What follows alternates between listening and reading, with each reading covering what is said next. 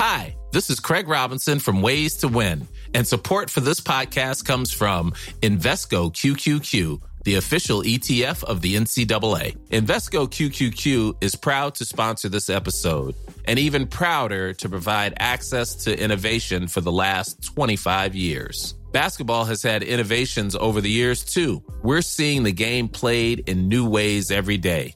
Learn more at Invesco.com/QQQ. Let's rethink possibility. Invesco Distributors, Inc. Everyone knows therapy is great for solving problems, but getting therapy has its own problems too, like finding the right therapist, fitting into their schedule, and of course, the cost. Well, BetterHelp can solve those problems. It's totally online and built around your schedule. It's surprisingly affordable too. Connect with a credentialed therapist by phone, video, or online chat, all from the comfort of your home. Visit BetterHelp.com to learn more and save 10% on your first month. That's BetterHelp, H-E-L-P. Imagine the softest sheets you've ever felt. Now imagine them getting even softer over time. That's what you'll feel with Boll & Branch's organic cotton sheets. In a recent customer survey, 96% replied that Boll & Branch sheets get softer with every wash. Start getting your best night's sleep in these sheets that get softer and softer for years to come. Try their sheets with a 30-night guarantee. Plus, get 15% off your first order at bollandbranch.com. Code BUTTERY. Exclusions apply. See site for details.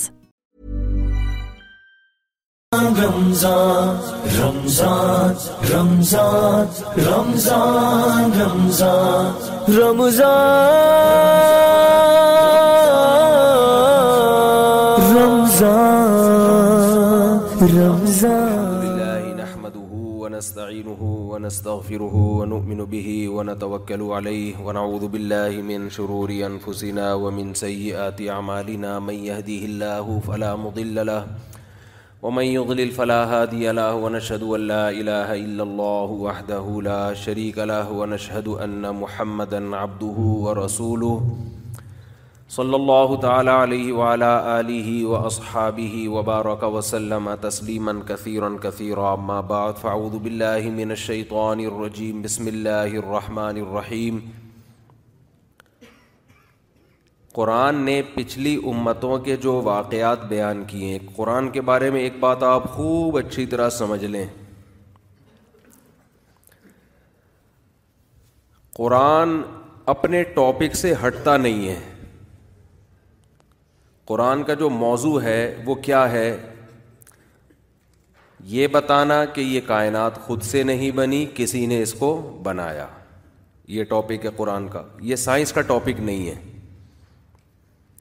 یہ physics chemistry کا biology کا topic نہیں ہے، یہ تبھی کتابوں میں نہیں ملے گا آپ کو. یہ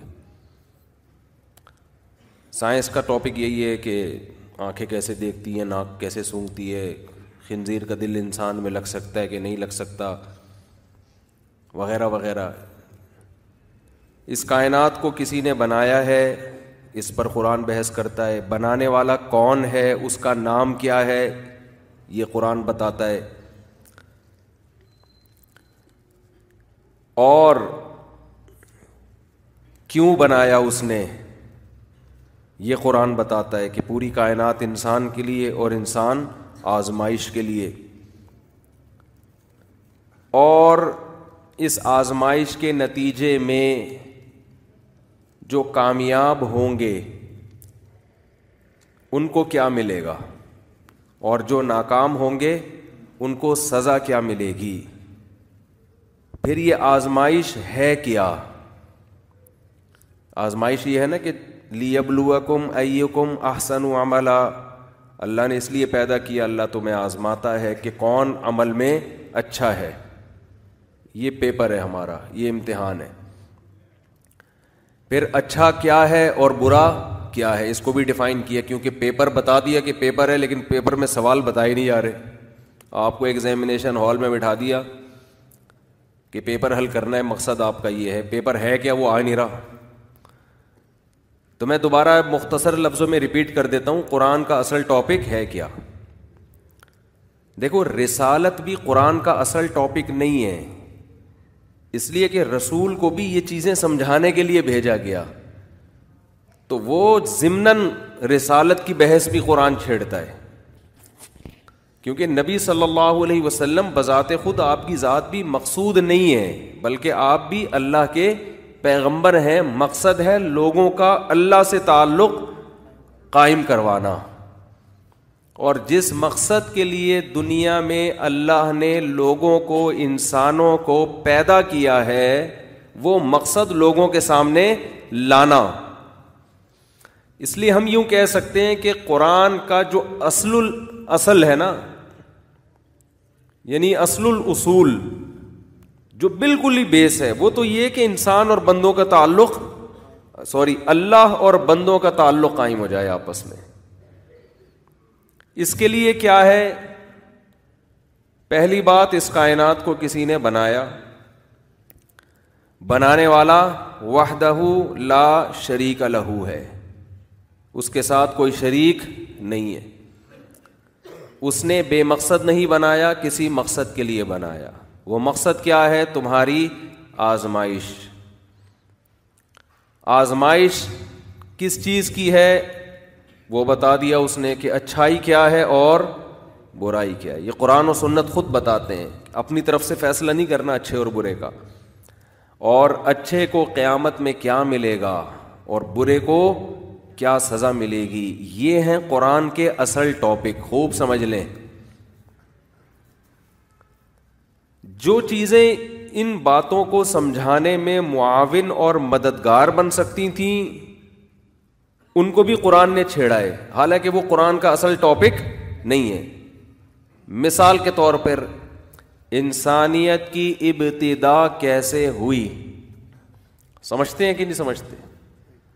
مٹی سے آدم کو بنایا، مٹی سے اماں ہوا، انہی کی پسلی سے اماں ہوا کو بنایا، اور دونوں کے ملاپ سے انسانوں اور مرد اور عورتوں کو زمین میں بھر دیا۔ یہ اس کا تعلق ہے ہسٹری سے، یہ قرآن کا اصل ٹاپک نہیں ہے، لیکن یہ جو اصل ٹاپک ہے اس کو سمجھانے میں یہ چیز مددگار بنتی ہے۔ بہت مشکل ہے بھائی، یہ موٹیویٹ کرتی ہے کہ یار ہمیں تو بڑے پروٹوکول کے ساتھ بنایا گیا، بڑی عزت کے ساتھ بنایا گیا۔ میرا مقصد ابھی ایتھیس کی مخالفت نہیں ہے، وہ ہر بیان میں وہ ملحد لوگ آ رہے ہیں، کچھ کبھی ضمناً آ رہے ہوتے ہیں، کبھی مقصد بنا کے آ رہے ہوتے ہیں، ابھی ضمناً غریبی میں آ رہے ہیں۔ وہ اصل میں قرآن کا مقصد یہاں پر یہ بتانا نہیں ہے، یہ کیوں اس کو اتنا گرے لگائی ہوئی ہے،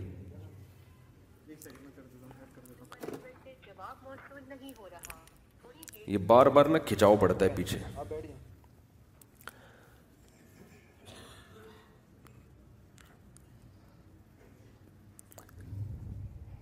چلو بھائی،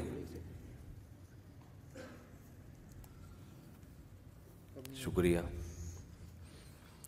تو قرآن کا یہ جو آدم علیہ السلام کا واقعہ بیان کیا، یہ اصل مقصد کو سمجھانے میں، اصل مقصد پر لانے میں اس طرح کے واقعات معاون اور مددگار بنتے ہیں۔ تو اللہ نے بتایا کہ تمہیں بڑے پروٹوکول کے ساتھ پیدا کیا گیا، بندر کا نتیجہ نہیں ہو تم، اور نہ بندر کسی اور کا نتیجہ ہے۔ کیا کریں، اب بات آئی جاتی ہے نا۔ ایک ملحد سے کسی نے کوئی واسطہ پڑا، کل وہ آئے میرے پاس، مجھے کہنے لگے کہ وہ ہمارے ایک دوست ہیں، وہ ایتھیسٹ ہیں نا، کسی غیر مسلم کنٹری کی بات ہے۔ تو جب ان سے بات کی، میرے بیان بھی ان کو سنائے، اور کمال کی بات ہے وہ ملحد بیان بھی میرے ہی سنتا ہے خالی، کہہ رہے کسی اور کے، اس کو کسی اور کے بیان میں مزہ نہیں آ رہا۔ تو میں نے کہا یار میں تو الہات کے خلاف اتنا بولتا ہوں، اس ایتھیس کو تو توبہ کر لینی چاہیے، اتنے دلائل دیتا ہوں میں صبح شام، میرے بیانات میں یہی بات چل رہی ہوتی ہے زیادہ تر، میں اتنا اس کو پتہ ہے کیوں فوکس کرتا ہوں الہات کو۔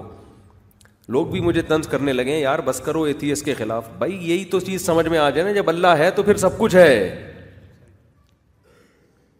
جب آپ اللہ کو مان لیتے ہو تو اسلام کے علاوہ کہیں بریکیں پھر آپ کی لگتی نہیں ہیں۔ اس کی مثال ایسے ہے کہ آپ کسی ہائٹ پر ہو اور نیچے سلوب ہے نا، وہ سلوب فار ایگزامپل 20 کلومیٹر ہے، ہوتا نہیں ہے، لیکن ایک فرض کرنے میں گورنمنٹ نے پابندی نہیں لگائی ہے، آپ کو پتہ ہے کچھ بھی فرض کر سکتے ہیں۔ کہ 20 کلومیٹر سلوب ہے, نیچے گاڑی نے جانا ہے, تو آپ نے کیا کرنا ہے, گاڑی کو نیوٹرل کر کے نا تھوڑا سا دھکا دے دو بس آپ, اس کے علاوہ درمیان میں کوئی اسپیڈ بریکر نہیں ہے, تو گاڑی آپ کے نہ چاہتے ہوئے بھی بالآخر کھائی میں جا کے ہی گرے گی وہ, یا نیچے ہی جا کے رکے گی وہ گاڑی, اس سے پہلے رکنے کا کوئی آپشن ہے ہی نہیں. تو جس نے گاڑی کو نیچے پہنچانا ہے نا, وہ کیا کرے گا, زیادہ لمبی چوڑی تقریریں نہیں کرے گا, وہ کہے گا یار اتنا سمجھانا ڈرائیور کو موٹیویٹ کرنے کے بجائے تھوڑا سا پش کرو, ڈرائیور چاہے گا بھی تو گاڑی نہیں رکے گی, جہاں پہنچنا ہے وہیں پہنچ کے دم لے گی. جب آپ اپنی زندگی میں یہ مان لیتے ہو کہ کوئی ایک ذات ہے جس نے اس کائنات کو بنایا, تو اس کا مطلب آپ اس سلوب میں آ گئے. اب نظریاتی طور پر اسلام کے علاوہ آپ کی بریکیں کہیں لگیں گی نہیں, الا یہ کہ آپ عقل استعمال کرنا چھوڑ دو.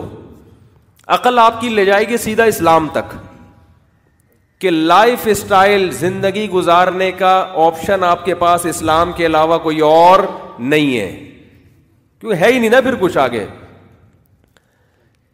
کیونکہ اللہ نے اگر بنایا ہے, کسی خدا نے بنایا ہے, تو وہ اللہ کے علاوہ کوئی ہو نہیں سکتا, کیونکہ وہی جو ہے اپنا انٹروڈکشن کرواتا ہے, اللہ کے علاوہ تو کوئی اور ہے ہی نہیں. اگر اللہ کے علاوہ کوئی اور سچی مچی کا خدا ہے تو میں بار بار ایک بات اٹھاتا ہوں نا کہ پھر وہ بتاتا کیوں نہیں اپنے بارے میں, اس نے تو پیدا کر کے ایسے ہی چھوڑ دیا, تو کیوں پیدا کیا. ہم اس سے پوچھتے ہیں نا بھائی کیوں بنایا ہم کو, کیوں پیدا کیا, کچھ بتا تو صحیح, کیوں بنایا, تو چاہتا کیا ہے. وہ گم سم بیٹھا ہوا ہے, تو جو بولتا ہے وہ صرف کون بولتا ہے, جو ذات بول رہی ہے وہ اپنا انٹروڈکشن کرا رہی ہے کہ میرا نام کیا ہے, اللہ ہے, اور ایسا بولتا ہے. ہم کہتے ہیں نا اے اللہ تو نے ہمیں بنایا, اللہ کو فرض کرو گاڈ بول دو آپ اس کو, تاکہ ایتھیس بھی مانے کہ بات کس کی ہو رہی ہے, جس نے اس کائنات کو بنا. گاڈ کو تو سب مانتے ہیں نا, ابے ہندو بھی کہتے ہیں گاڈ ہے, انگریز بھی کہتے ہیں گاڈ ہے, اللہ کے لفظ میں آ کے اختلاف آتا ہے. عیسائی کہتا ہے یہ تم لوگ کا اللہ اور ہے, ہمارا اللہ اور ہے, یہ تم اللہ کہتے ہو ہم اس کو اللہ نہیں کہتے. تو آپ جب مان لیتے ہیں نا کہ کوئی گاڈ ہے, خدا ہے, تو ہم سب سے بڑا سوال پوچھیں گے کہ اس خدا وہ ہم سے چاہتا کیا ہے, کیوں بنایا اس نے, وہ صحیح اور غلط ہمیں بتاتا کیوں نہیں ہے. ہم تو انسانوں کے غلام بنے ہوئے ہیں نا, ہم اسمبلیوں کے غلام بنے ہوئے ہیں, یہ کہتے ہیں یہ لیگل ہے, لیگل ہو گیا, یہ کہتے ہیں انلیگل ہے, انلیگل ہو گیا, یہ کہتے ہیں اچھا ہے, اچھا ہو گیا, یہ کہتے ہیں برا ہے, برا ہو گیا. اسمبلیوں میں جب شراب پینے والے بیٹھیں گے تو شراب لیگل ہوگی, انلیگل ہوگی کہ لیگل ہوگی, لیگل ہوگی. تو ہم انسانوں کے ہاتھوں میں کیوں دیں اپنی تقدیریں, اللہ کیوں نہیں بتاتا کہ شراب بری ہے کہ اچھی ہے, اللہ کیوں نہیں بتاتا کہ زنا اچھا ہے کہ برا ہے, اللہ کیوں نہیں بتاتا کہ اپنے محرم سے نکاح کرنا یہ برا ہے یا اچھا ہے. انسان آج تو کہہ رہے ہیں سسٹر سے شادی بری چیز ہے, مدر سے شادی بری چیز ہے, کوئی بھروسہ نہیں کل جا کے لا پاس ہو جائے کہ یہ بھی لیگل ہے, کوئی بھروسہ تھوڑی ہے. جو ہومو سیکشولیٹی کو لیگل کر سکتے ہیں ان سے کیا بعید ہے کہ کل جا کے اس کو بھی لیگل کر دے وہ.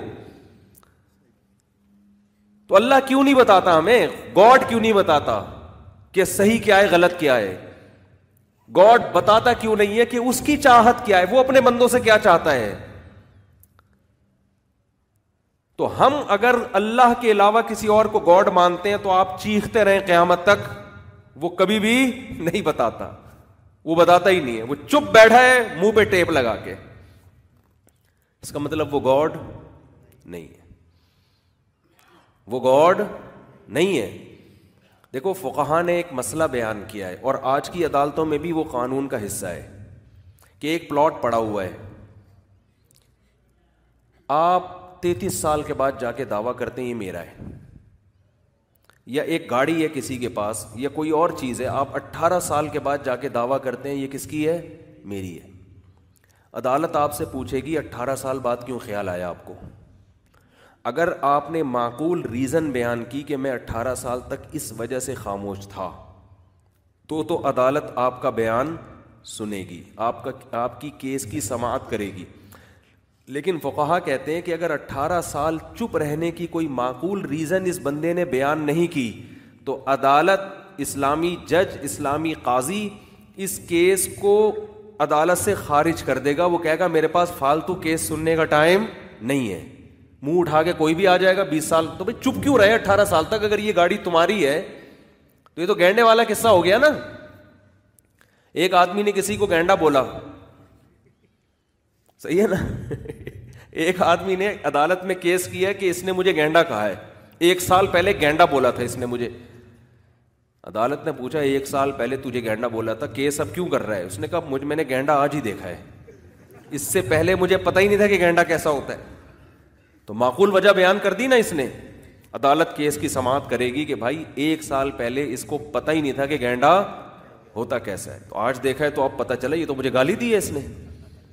یا کسی نے کوئی ایسی گالی دی 15 سال پہلے، آپ کو اس کا مطلب ہی معلوم نہیں تھا، 15 سال بعد آپ کو پتہ چلا، ڈکشنری میں دیکھا، ابے یہ تو یہ بولا اس نے مجھے. آپ نے کیس کیا کہ جج صاحب 15 سال پہلے اس نے مجھے گالی دی ہے. تو جج کہے گا، جج سنے گا، کہے گا 15 سال پہلے تو اب کیوں آ رہا ہے؟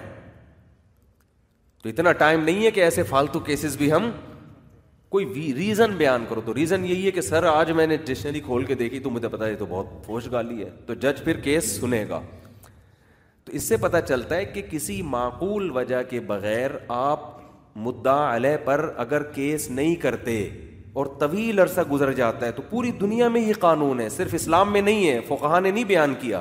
یہ اس کی علامت سمجھا جائے گا کہ یہ آدمی خام خواہ میں اگلے کو تنگ کرنے کے لیے یا عدالتوں کا ٹائم ویسٹ کرنے کے لیے کیس کر رہا ہے. کیونکہ 18 سال سے چپ بیٹھے ہوئے ہو آپ، بعض کیسز میں 36 سال تک چپ بیٹھنا یہ کیس کو ناقابل سماعت بنا دیتا ہے. یا تو یعنی یہ پوری دنیا میں ہے. ہم دیکھتے ہیں کہ جو گاڈ ہے نا، جس کو جو اللہ کے علاوہ اگر فرض کر لیں کوئی گاڈ ہے، 36 نہیں 36 ارب سال ہو گئے وہ چپ بیٹھا ہوا ہے. وہ کچھ بولنے کا نام لے ہی نہیں رہا ہے، وہ بتا ہی نہیں رہا ہے کہ مجھے پسند کیا ہے، میں کن چیزوں سے خوش ہوتا ہوں، کن چیزوں سے ناراض ہوتا ہوں، خوش ہوتا بھی ہوں کہ نہیں ہوتا. کچھ تو بولو، یہی بول دو مجھے، اے بندو تم سے کوئی غرض نہیں ہے، جو چاہے کرو. ملحدین کے بیان سنا کرو، جو چاہے لائف اسٹائل، یہی تو اتنا ہی بول دے، چپ بیٹھا ہوا ہے. وہ جو بول رہا ہے جس کو ہم اللہ کہتے ہیں، وہ ایسا بول رہا ہے، وہ اپنا انٹروڈکشن کروا رہا ہے، وہ کہہ رہا ہے میری ڈیفینیشن ہی ہے، اللہ نور السماوات والارض، وہ زمین آسمان کا نور ہے. کیا مطلب؟ زمین اور آسمان کو گائیڈ کرتا ہے، وہ روشنی دیتا ہے، یعنی اس کا دوسرا نام ہی گائیڈنس ہے. نور کا مطلب گائیڈنس. دیکھو نور روشنی کو کہتے ہیں، روشنی سے یہ روشنی مراد نہیں ہے جو سورج اور چاند کی روشنی ہوتی ہے، یہاں روشنی تعبیر ہے ہدایت سے.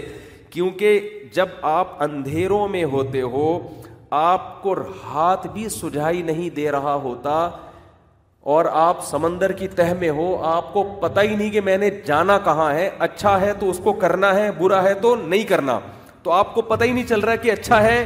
دیکھو اندھیرے میں ہو تو آپ کہتے ہو جو راستہ صحیح ہے اس پہ میں نے چلنا ہے، غلط پہ میں نے نہیں چلنا. تو پتہ ہی نہیں چل رہا کہ صحیح ہے کہ نہیں ہے، تو چلو گے آپ، آپ کو ڈر لگے گا اندھیرے میں کہ یار ایسا نہ ہو گٹر کا ڈھکن آگے کھلا ہوا ہو. کراچی میں تو یہ ڈر لگے گا. کیا خیال ہے کہ اندھیرے میں ڈرتا ہے نا انسان، یار ایسا نہ ہو آگے کوئی بجلی کی تار ہو، یار ایسا نہ ہو آگے کتے پہ پاؤں. کراچی کے مثالیں آ رہی ہیں ذہن میں، کتے پہ پاؤں آ جائے میرا، اتنے کتے ہو گئے کراچی میں، کتے کی دم پہ پاؤں آ جائے. آپ بتاؤ آج کل کسی انسان کی دم پہ پاؤں آ جائے وہ نہیں چھوڑتا، تو کتے کی دم پہ پاؤں آ جائے کہاں سے چھوڑے گا آپ کو؟ تو انسان کتنا خوف زدہ ہوتا ہے کہ یار میں پاؤں رکھوں تو کہاں رکھوں. تو ایسے موقع پہ انسانی عقل رہنمائی نہیں کرتی. فقہ نے کیا پیاری مثال دی ہے. حسامی اصول فقہ کی کتاب ہے، بڑی زبردست، فقہ کے اصول سمجھائے جاتے. اس میں یہ بڑی بحث ہے کہ کیا عقل انسان کو سیدھا راستہ دکھاتی ہے. بعض چیزیں جب ہم طلب علمی کے زمانے میں پڑھتے تھے نا، وہ پوری طرح سمجھ میں نہیں آتی تھیں. اب جب مثالیں سامنے آتی ہیں تو بات سمجھ میں آتی ہے کہ فقہا کا کیسا دماغ تھا. فقہا بیان کرتے ہیں عقل یقیناً انسان کو ہدایت دیتی ہے، بشرطے کہ وحی کی لائٹیں لگی ہوئی ہوں، وحی کی روشنی ہو، پھر عقل گائیڈ کرتی ہے. اگر وحی کا نور نہیں ہے، اس کی مثال بالکل ایسے ہے، اندھیرے میں آپ کی عقل نہیں بتا سکتی کہ آگے کھڈا ہے، کٹر کا ڈھکن کھلا ہوا ہے یا کتے کی دم پہ پاؤں آ رہا ہے، یہ عقل نہیں بتائے گی آپ کو اگر سب خاموش بیٹھے ہوئے ہیں. عقل آپ کو جب گائیڈ کرے گی جب ایک لائٹ ہو، روشنی ہو، پھر عقل کہے گی ادھر جانا ہے ادھر نہیں جانا. اتنی تیز روشنی ہماری عقل میں نہیں ہے کہ وہ سرچ لائٹ کا کام کرنا شروع کر دے، وہ ٹیوب لائٹ کا کام کرنا شروع کر دے، وہ چراغ کا کام کرنا شروع کر دے. اتنی عقل اگر ہمارے اندر ہوتی تو ہمیں اندھیروں میں ٹارچ کی ضرورت نہیں ہوتی. سمجھ میں آ رہی ہے کہ نہیں آ رہی ہے؟ عقل ایک محدود چیز ہے نا، اتنی نہیں ہے کہ وہ روشنی کے بغیر ہی کام کرنا شروع کر دے. سیدھا راستہ صرف عقل سے کبھی بھی نظر نہیں آتا. اگر صرف عقل سے نظر آتا ہے نا تو آپ حیدرآباد جانا ہوتا، گھر سے باہر نکل کے بولتے میری عقل بتائے گی کہ مجھے حیدرآباد کہاں ہے. عقل تھوڑی، آپ کو گوگل میپ پہ ڈالنا پڑے گا، وہ بتائے گا دائیں موڑ بائیں موڑ، پھر کھوپڑی سے کام لوگے. دائیں موڑ کا مطلب لیفٹ نہیں ہے. پھر اگر وہ بار بار گوگل میپ چیخ رہا ہے کہ ٹرن رائٹ اور آپ لیفٹ جا رہے ہو تو آپ کے ساتھ بیٹھا ہوا بندہ گیا بھائی تو کیا کھوپڑی نہیں ہے تیرے اندر، عقل سے کام نہیں لے رہا. وہ تجھے سیدھے جانے کو کہہ رہا ہے، تو کہاں جا رہا ہے؟ الٹا جا رہا ہے. تو عقل ہر جگہ گائیڈ نہیں کرتی انسان کو. عقل کے لیے ضروری ہے کہ پہلے روشنی ہو، وہ راستہ دکھائے آپ کو، پھر کچھ چیزیں عقل سے طے ہوں گی. تو خوب سمجھ لیں کہ گمراہی کسے کہتے ہیں؟ غلط راستے پہ چلنا یا صحیح اور غلط میں فرق ہی نہ ہونا. اسے کہتے ہیں اندھیرا. اندھیرے میں یہی ہوتا ہے نا. قرآن لائٹ اور بجلی کی مثالیں بہت دیتا ہے سیدھے راستے کو سمجھانے کے لیے، اس لیے کہ یہ بڑی خاندانی مثالیں ہیں. او کظلمات فی بحر اللجی یغشاہ موج من فوقہ موج من فوقہ سحاب ظلمات بعضھا فوق بعض. قرآن کہتا ہے کہ جن کے پاس قرآن نہیں ہے، خدا کی طرف سے گائیڈنس نہیں ہے، وہ ایسے اندھیروں میں ہیں کہ سمندر کی تہہ کا اندھیرا، کالے بادلوں کا اندھیرا، اندھیری رات کا اندھیرا، سمندر کی لہروں پہ لہریں چڑھی ہوئی ہیں اور سمندر کی تہہ کا اندھیرا. اتنے اندھیرے میں ہیں کہ اذا اخرج یدہ، جب ہاتھ نکال کے دیکھنا چاہے نا، ہاتھ ایسی چیز ہے کہ دور کی نظر کا کمزور ہو تو قریب کر کے دیکھ لو، قریب کی کمزور ہو تو دور کر کے دیکھ لو. لیکن ہاتھ نہ صرف یہ کہ دکھائی نہیں دے رہا اس کو، بلکہ اس بات کا امکان بھی نہیں ہے کہ ہاتھ دکھائی دے. تو جو اتنے اندھیروں میں ڈوبا ہوا ہوگا، اس کی عقل اس کو بتا سکتی ہے کہ دائیں مڑنا ہے کہ بائیں مڑنا ہے. تو قرآن کہہ رہے ہیں جن کے پاس خدائی تعلیمات نہیں ہے، اللہ کی، گاڈ کی رہنمائی نہیں ہے، وہ ایسے اندھیروں میں ڈوبے ہوئے ہیں، ان کی عقل نہیں بتا سکتی کہ صحیح کیا ہے غلط کیا ہے. اور آپ کہتے ہو نہیں جی ہمیں گورے بتائیں گے کہ صحیح کیا ہے اور غلط کیا. ہم گوروں سے پوچھیں گے، انگریزوں سے پوچھیں گے، صحیح اور غلط کی کو ڈیفائن کر کے بتاؤ سیدھا راستہ کون سا ہے. اور لبرل لوگوں سے پوچھیں گے. ہم کن سے پوچھیں گے؟ ہم، کیونکہ وہ پڑھے لکھے ہوتے ہیں، وہ بتائیں گے ہمیں کہ صحیح کیا ہے اور غلط، اچھا کیا ہوتا ہے، برا کیا ہوتا ہے. میں بار بار ایک بات کہتا ہوں کہ آج جو لوگ مذہب کے خلاف ہیں، برے ہو کے بھی وہ اچھے اس لیے بنے ہوئے ہیں کہ انہوں نے بڑی چالاکی اور ہوشیاری کے ساتھ برائی کی ڈیفینیشن ہی چینج کر دی ہے. ایسے جیسے چرسی اور ہیروئنچی کو لوگ برا بھلا کہتے تھے، اس چرسی نے چرس کا نام اینٹی ڈپریشن رکھ دیا اور چرسیوں کو 3 پیس سوٹ پہنا کے ایک بڑے اچھے ہال میں بٹھایا کہ جس نے پینی ہو، بجائے اس کے کہ برساتی نالے کے اندر گھس کے وہ چرس پی کے اپنے آپ کو بدنام کرے، ایک تمیز سے اینٹی ڈپریشن کا نام چمک پٹیوں میں لپٹی ہوئی، سگریٹ کی ڈبی چمک پٹی ہوتی ہے نا اندر، اس میں اس کو رکھا جائے گا اور جس نے پینی ہے یہاں آئے اور پیے، اور پینے سے پہلے ڈرائیونگ نہ کرے. چرس پی کے تو سنا اور اچھی ڈرائیونگ ہوتی ہے، واللہ عالم. تو تھوڑے دنوں میں چرسیوں کی نفرت دل میں رہے گی، نکل جائے گی. لوگ بلکہ جو جب کوئی رشتہ لینے کے لیے آئے گا تو لوگ کہیں گے آپ کا بیٹا چرس بھی پیتا ہے کہ نہیں پیتا. کیونکہ چرس کا مطلب یہ ہوگا کہ بھائی ایک دم تصور آئے گا یار 3 پیس سوٹ ٹائی اور جو آفس میں بڑی تمیز سے بڑی مہنگی قسم کی چیزیں پیتا ہے, یہ مہنگی بھی ہو جائے گی وہ, یہ تو بھائی بڑے لینڈ لارڈ لوگ پیتے ہیں, یہ تو فیشن ہے. ہمارے حضرت مفتی رشید وصاف فرمایا کرتے تھے رحمہ اللہ تعالی کہ ٹیبلٹ کھانا, گولیاں کھانا نا, یہ بھی ایک مالداروں کے ہاں فیشن بن چکا ہے. فخر کرتے ہیں جی ہمارے ڈیڈی جو ہے نا ان کی شوگر کی ٹیبلٹ کا ٹائم ہو گیا, انسولین لینی ہے. یہ بڑے بڑے لوگوں کا, بیماریاں بھی مالداروں کی بڑی بڑی ہوتی ہیں, شو مارنے کا ذریعہ بن گئی ہیں وہ. حقیقت ہے, ہر مالدار اکثر جو, ہر تو نہیں کہہ سکتے, اکثر مالدار پوش ایریا میں رہنے والے لوگ شوگر کے مریض, بلڈ پریشر کے مریض, یہ ٹیبلٹ ان کی زندگی کا حصہ. غریب آدمی کچھ بھی نہیں کھا رہا ہوتا, بیکار فضول, نہ وہ شوگر کی گولی لے رہا ہے, نہ بلڈ پریشر کی لے رہا ہے, نہ اس کے پین ہو رہا ہے تو پیناڈول لے رہا ہے, نہ قبض کی گولی لے رہا ہے. وہ غریب آدمی کوئی زندگی ہے, آپ خود سوچو یار.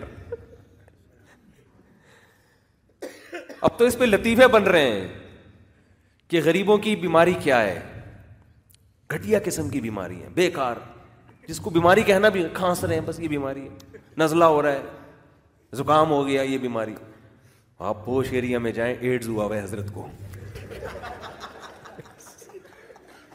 یہ بڑی بیماری ہے, کینسر ہے, کڈنی کا کینسر ہے. تو یہ نا انسان کی نیچر ہے کہ جب وہ عزت دار لوگوں میں کوئی عیب بھی دیکھتا ہے نا تو وہ عیب بھی کیا بن جاتا ہے, کمال بن جاتا ہے, کمال بن جاتا ہے بھائی. وہ میں کبھی کہیں جاتا ہوں نا, چائے میں کبھی چینی نہیں ڈالو, کم ڈالو, یا قہوہ پیتا ہوں تو بغیر چینی کے, تو فوراً لوگ پوچھتے ہیں شوگر ہے آپ کو, بڑی خوشی سے پوچھ لیتے ہیں آپ کو, ماشاء اللہ آپ تو بڑے آدمی. ان کے خیال میں بڑا آدمی ہوں. میں کہتا ہوں بھائی اللہ کا فضل ہے مجھے شوگر نہیں ہے, میں قہوہ ویسے ہی چینی کے بغیر ہی پینا چاہیے.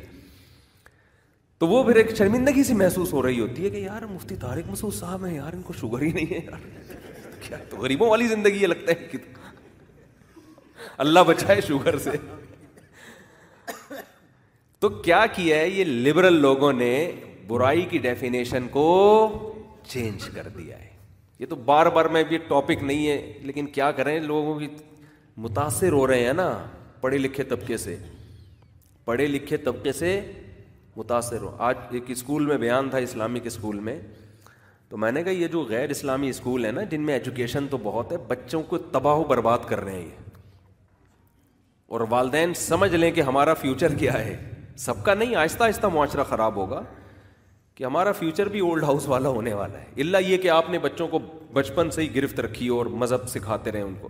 خیر, تو میں یہ عرض کر رہا تھا کہ عقل جو ہے, عقل وہ انسان کو جب تک روشنی الگ سے نہیں ہوگی وہ انسان کو سیدھا راستہ نہیں دی. کچھ کام عقل کرے, خالی روشنی بھی کافی نہیں ہے. اگر عقل نہیں ہے تو پاگل آدمی تو روشنی میں بھی نہیں پتہ چلے گا کہ حیدرآباد کدھر ہے, لاہور کدھر ہے, پشاور کدھر ہے. وہ تو گوگل میپ بھی استعمال کرنے کے لیے کھوپڑی تو چاہیے نا. تو ہمارے لبرل لوگوں نے کیا کیا ہے کہ عقل کی حیثیت کو اتنا بڑھا دیا کہ وہ کہتے ہیں کہ اس کے لیے خدائی تعلیمات کی ضرورت ہے ہی نہیں, ہم خود عقل سے فیصلہ کریں گے. اور جو بعض مذہبی جنونی ہوتے ہیں انہوں نے عقل کی ویلیو کو اتنا گھٹا دیا کہ وہ کہتے ہیں انسان جتنا پاگل ہوگا نا اتنا نیک ہوگا. تبھی جو بالکل ہی پھینک رہے ہوتے ہیں نا, بیٹھ کے اوٹ پٹانگ باتیں کر رہے ہوتے ہیں, لوگ ان کے ہاتھ چوم رہے ہوتے ہیں کہ یہ بہت پہنچے ہوئے بزرگ ہیں, ان کی ایک بات بھی کسی کی بھی کھوپڑی میں آتی نہیں ہے, یہ بہت ہی پہنچے ہوئے, جیسے روحانی ٹوپی ڈراموں کے ساتھ ہو رہا ہے. حالانکہ وہ ساری باتیں ان لوجیکل ہوتی ہیں. آپ نے دیکھا ہوگا ایسے مذہبی لوگ ہیں, باتیں کیا کر رہے ہوں گے ان لوجیکل, لیکن مذہب پہ ٹھوپ رہے ہوں گے اس کو جا کے. ہمارے ملک میں تو بہت ایسے ہول سیل کے حساب سے پڑے ہوئے ہیں, نہ کما رہے ہیں, نہ حفاظت کا انتظام ہے. اللہ حفاظت کرے گا, اللہ نے کب کہا کہ میں حفاظت کروں گا بھائی. ایک صاحب سے میں نے کہا کہ یار کچھ تھوڑی حفاظت کرو یا ڈرائیونگ میں تھوڑا احتیاط کرو. نے کہا بچانے والا اللہ, انشاءاللہ اللہ بچائے گا, اللہ نے چاہا تو اللہ بچائے گا. میں نے کہا اللہ نے نہیں چاہا تو پھر آپ کو کس نے کہا کہ اللہ نے چاہا ہے کہ آپ کو بچائے گا اللہ. تو سارے الٹے کام, ان لوجیکل کام ہو رہے ہوتے ہیں, گراؤنڈ ریئلٹی کو دیکھ کے فیصلے ہی نہیں ہو رہے ہوتے. تو اعتدال کا راستہ بھی تو قرآن کہہ رہا ہوا کہ كَذَلِكَ جَعَلْنَاكُمْ أُمَّةً وَسَطًا, ہم نے تم کو ایک معتدل امت بنائے, بیلنس. ہر چیز میں کیا ہے بیلنس, غیرت میں بھی بیلنس, حیا میں بھی بیلنس, دولت کمانے میں بھی بیلنس, سخاوت میں بھی بیلنس, بہادری میں بھی بیلنس, صحت میں بھی بیلنس. یہ ایک ایک ٹاپک ایسا ہے جس پر گھنٹوں گھنٹوں بیان ہو سکتا ہے. ہر چیز میں اعتدال, تعلق داری میں بھی بیلنس, نہ لوگوں سے نفرت کا حکم, نہ اتنی محبت کہ اللہ کی محبت سے بھی زیادہ شروع کر دو. ریلیشن میں بیلنس ہے. لبرل لوگوں کے ہاں ریلیشن میں بیلنس نہیں ہے. محبت کریں گے تو ٹوٹ کے, جس سے کرنی ہے اس سے نہیں کر رہے, ابا سے نہیں کر رہے, گرل فرینڈ پہ مر رہے, خودکشیوں کے خیالات. اسلام کہتا ہے پہلے تو تمہاری ماں اور باپ ہے, اس کے بعد ہے باقی. ان کو کبھی اپنی اماں ابا سے اتنی ٹوٹ کے نہیں ہوتی. تو عجیب ہی, یعنی بے اعتدالی. اور پھر اس پہ ڈائلاگ بھی ہیں, both are made for each other. ہم دونوں ایک دوسرے کے لیے بنے ہیں. ایک ٹرک کے نیچے آ کے خدا نخواستہ مر گئی تو تجھے چاہیے تو بھی ٹرک کے نیچے آ کے مر, کیونکہ بنے ہی ایک دوسرے کے لیے تھے تم دونوں. فوراً کہتا ہے یار کہیں اور سیٹنگ لگاؤ. کیوں بھائی, both are made for each other. فضول قسم کی باتیں. اور یہ فلموں میں, ڈراموں میں یہی کلچر پروموٹ کیا جا رہا ہے. خیر, تو اب کیا ہے, قرآن کیا کہتا ہے کہ میں یہ عرض کر رہا تھا کہ جیسے اندھیرا, اس میں جب تک لائٹ کا انتظام نہیں ہوگا آپ کی عقل آپ کو سیدھا راستہ نہیں دکھائے گی. بالکل اسی طرح ایک ہے ہدایت کی روشنی اور ایک ہے گمراہی کا اندھیرا. آپ زندگی میں سفر کرتے ہیں نا, آپ کو بالکل بھی نہیں پتا کہ صحیح کیا ہے اور غلط. عقل سے فیصلہ کر ہی نہیں سکتا انسان, ناممکن ہے. کیونکہ عقل جب آپ استعمال کرو گے نا کہ یہ صحیح ہے تو کر لو, یہ غلط ہے تو نہیں کرو, اتنے بحثیں ہوں گی اس پہ. وہ کہے گا کہ نہیں عقل میری یہ کہتی ہے کہ یہ غلط ہے. دیکھو چرسی چرس پیتا ہے, وہ کہتا ہے بھائی صحیح ہے یہ نہیں, کیا ہے اگر میں اپنا نقصان ہو رہا ہے تو میرا ہو رہا ہے نا. میں چاہتا ہوں میری تھوڑی دن کی زندگی ہو لیکن ایش کے ساتھ ہو, میں مر گیا تو کیا ٹینشن کی بات کیا ہے اس میں. بالکل صحیح دلیل ہے اس کی. اس لحاظ سے سنو کوئی چرسی یہ والا کلپ کاٹ دے کہ بالکل صحیح دلیل ہے اس کی, اس کے لحاظ سے ٹھیک ہے. آپ نہیں قائل کر سکتے اس کو. ہر گناہ کرنے والا وہ گناہ سے پہلے اپنے نفس کو مطمئن کرتا ہے کہ میں غلط نہیں کر رہا. وہ اوپر سے کہہ رہا ہوگا یار ٹھیک ہے غلط ہے, توبہ کی اللہ توفیق دے, لیکن دل میں اس کا یہی ہوگا یار یہ غلط نہیں ہے, میری تسکین ہی اسی جرم سے ہوتی ہے.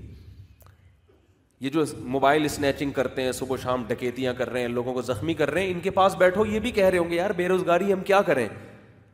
اچھا تمہاری ٹانگ کو توڑ کے چلا جائے بے روزگاری میں, تم توڑنے دو گے؟ یہ کون سی دلیل ہے؟ لیکن انہوں نے اپنے آپ کو مطمئن کیا ہوا ہوتا ہے. تو آپ کہیں بھی جائیں گے ہر برائی پہ لیبل اچھائی. شراب دنیا میں زیادہ تر لوگ پیتے ہیں اور اس کو برا نہیں سمجھتے. دنیا میں زیادہ تر جو غیر مسلم ہے نا وہ تو زنا کرتے ہیں, اس کو برا نہیں سمجھتے. لیکن ایسا نہیں ہے کہ پہلے ان کے ماہرین نے بیٹھ کر یہ فیصلہ کیا ہو کہ زنا بری چیز نہیں ہے لہذا کر لو. نا نا نا نا نا, پہلے کام میں مبتلا ہوئے ایک جرم میں, اب قوم سے چھوٹا جا نہیں رہا یہ تو اس پہ لیبل لگا دیا ہے لیگل اور انلیگل کا, کہ زنا کی دو قسمیں ہیں, آپس کی رضامندی سے ہو تو لیگل ہے, رضامندی کے بغیر ہو تو انلیگل ہے. یہ ایسا نہیں ہے کہ پہلے ان کے ماہرین نے غور کر کے ایک نتیجہ نکالا ہو. نا نا نا, پہلے برائی میں مبتلا ہوئے. اس کی مثال ایسے جیسے کسی معاشرے میں چرس پھیل گئی بہت زیادہ, اب سبھی پی رہے ہیں, تو پھر سب نے کہا چھوڑنا تو ممکن نہیں ہے, تو چرس کی دو قسمیں, ایک لیگل انلیگل. لیگل یہ ہے کہ پیسوں سے خرید کے پیو, اور انلیگل یہ ہے کہ تھانے سے جا کے لے لو آپ, ٹھیک ہے نا, بغیر خریدے, یا کسی کی جیب سے چوری کرو آپ. ہم تو کہتے ہیں بھائی وہ جو نشے کی چیز ہے وہ تو لیگل ہو ہی نہیں سکتی. تو اندھیرا جو گمراہی کا ہوتا ہے, اس گمراہی کے اندھیرے میں بھی جب تک خدا کی طرف سے گائیڈنس نہیں ہوگی, روشنی نہیں ہوگی, اس وقت تک آپ کی عقل بھی آپ کو صحیح اور غلط کا فیصلہ کر کے نہیں بتائے گی.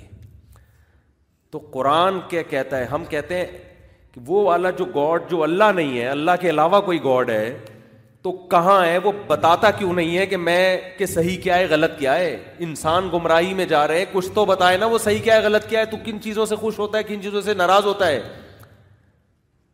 تو جو جھوٹی موٹی کا خدا ہے جس کو لبرل لوگ کہتے ہیں, اگر کوئی ہے تو یہ نہیں ہے, مسلمانوں والا نہیں ہے, وہ کوئی اور ہے, تو وہ بولتا کیوں نہیں ہے؟ 1 کروڑ سال ہو گئے اور جس کو ہم اللہ کہتے ہیں وہ اپنا انٹروڈکشن ہی یہ کراتا ہے, اللہ نور السماوات والارض, اللہ وہ ہے جو زمین اور آسمان کو ہدایت دیتا ہے. کیسے؟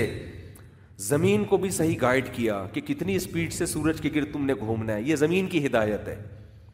کتنا ڈگری جھکنا ہے تاکہ موسم بنے, یہ کیا ہے؟ زمین کی, یعنی ایک ایک چیز کو گائیڈ کر رہا ہے وہ. زمین کی ہدایت کیا ہے؟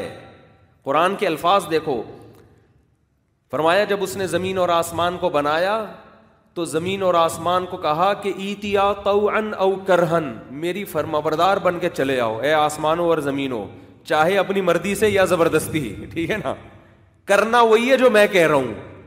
قالتا اتینا طائعین, تو آسمانوں اور زمین نے کہا اے اللہ ہم تیرے فرمانبردار ہو گئے, تیرے سامنے ہم تیری مرضی کے خلاف نہیں چلیں گے. یعنی اللہ نے پہلے تو دھمکی دے دی کہ اگر تم خوشی خوشی نہیں چلتے نا تو پھر بھی چلنا ہی پڑے گا تمہیں. تو عافیت انہوں نے اسی میں سمجھی کہ اللہ جیسا تو کہہ رہے ہم ویسا ہی کریں گے. تو کیسے چل رہے ہیں, کیسے فرما بردار بن گئے, کیسے زمین گھومے چلی آ رہی ہے. ایک آپ کو پتہ ہے کتنی اسپیڈ, 1 گھنٹے میں نا ہم کراچی سے لاہور کا سفر زمین کی پشت پہ طے کر لیتے ہیں تقریباً.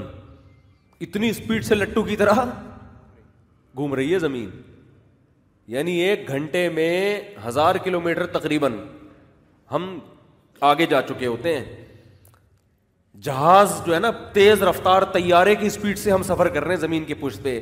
کوئی دھکے آتے ہیں, کوئی جھولے, یعنی کوئی لگتا ہے کوئی ہچکولے آ رہے ہیں, نہیں آ رہے. ایسی اسپیڈ کے ساتھ اللہ نے گھمایا ہوا لٹو کی طرح, اور سورج کے گرد بھی گھمایا ہوا. یہ ہے زمین کا نور, یعنی زمین کو ہدایت دی اللہ نے, آسمانوں کو ہدایت دی, چاند ستاروں کو ہدایت دی. کل فی فلک یسبحون, یہ اللہ اپنا تعارف کروا رہا ہے کہ ہر ایک ایک مخصوص دائرے کے اندر تیر رہا ہے, نہ آپس میں ٹکراتے ہیں, نہ نظام تباہ و برباد ہوتا ہے. ایسا بہترین نظام میں چلا دیا.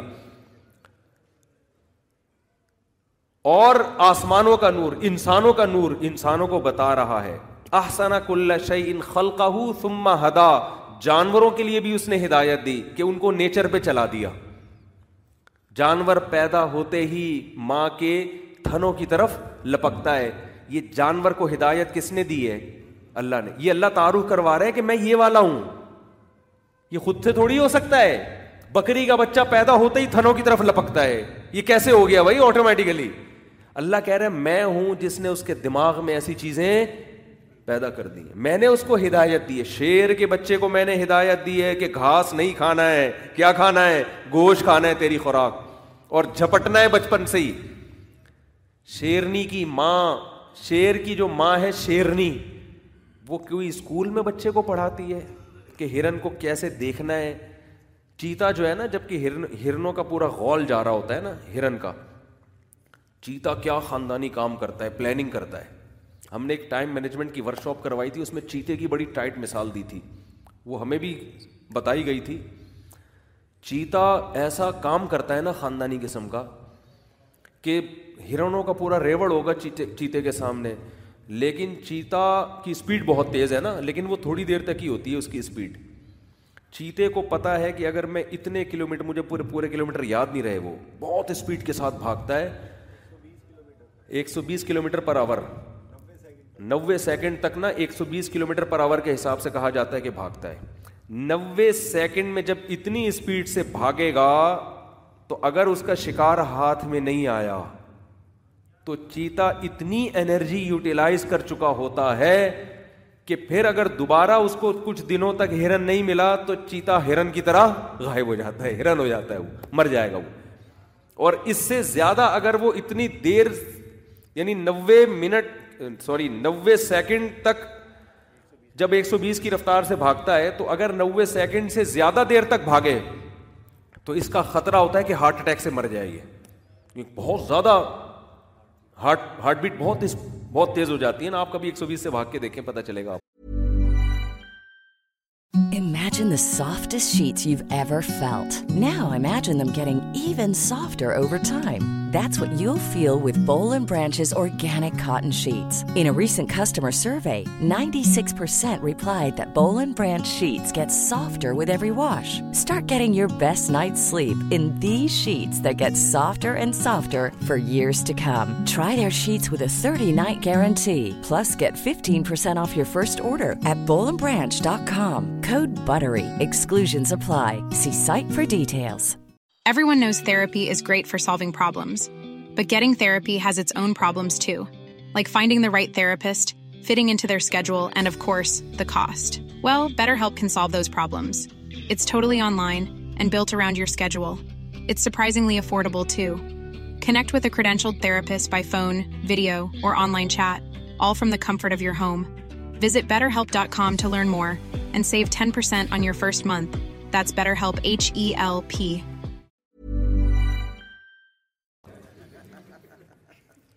بہت اسپیڈ ہوتی ہے اس کی.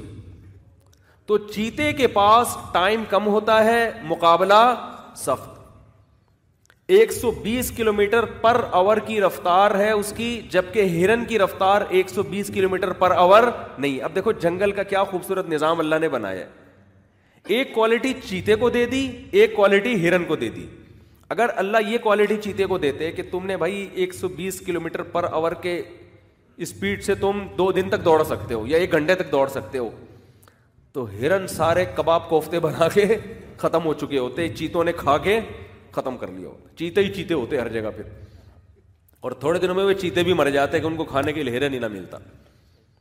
اور اگر چیتے کی اسپیڈ کم ہوتی تو پھر ہرن مارکیٹ میں آنے والا نہیں تھا. اللہ نے جنگل میں نا ایک نظام رکھا ہوا ہے کہ کھانے والا بھی ہو اور جس کو کھایا جا رہا ہے وہ بھی ایک مناسب اسپیڈ سے ہوں. تو چیتے کو اللہ نے خاصیت یہ دی ہے کہ بھائی تم 120 کلومیٹر پر آور کی اسپیڈ سے بھاگو گے. ہرن کو کہا کہ تو اتنا نہیں بھاگ سکتا، لیکن چیتے میں ایک عیب رکھ دیا جو ہرن میں نہیں ہے. چیتے کو کہہ دیا کہ تم 90 سیکنڈ تک ہی اتنا بھاگ سکتے ہو، اور ہرن کو کہا تو تمہاری اسپیڈ اس سے کم ہوگی لیکن تم 90 سیکنڈ سے بہت زیادہ دیر تک بھاگ سکتے ہو. اب یہ پلاننگ کے بغیر چیتا ہرن پہ قبضہ نہیں کر سکتا. نہیں آئی بات سمجھ میں؟ اب چیتا کیا کرتا ہے، آپ ڈاکومنٹریز میں دیکھیں، وہ جنگل میں بیٹھ کے نا جب بھی ہرن کو دیکھتا ہے، ہرن ایک فاصلے پر ہوتا ہے، ظاہر اس کے قریب سے تو ہرن گزرتے نہیں ہیں، تو چیتا بیٹھ کے پلاننگ کرتا ہے. وہ یہ دیکھتا ہے کہ یار یہ اتنی دور ہے مجھ سے، شروع میں سلولی وہاں سے وہاں جاؤں گا، جب میں وہاں جاؤں گا تو آنکھوں سے آنکھیں ٹکرائیں گی، صحیح ہے نا، جب نظر سے نظر ٹکرائے گی تو ہرن مجھے دیکھ کے ڈرے گا، پھر یہ بھاگے گا تو ہم بھی بھاگیں گے. وہ پاگل والا قصہ سنا ہے نا آپ نے،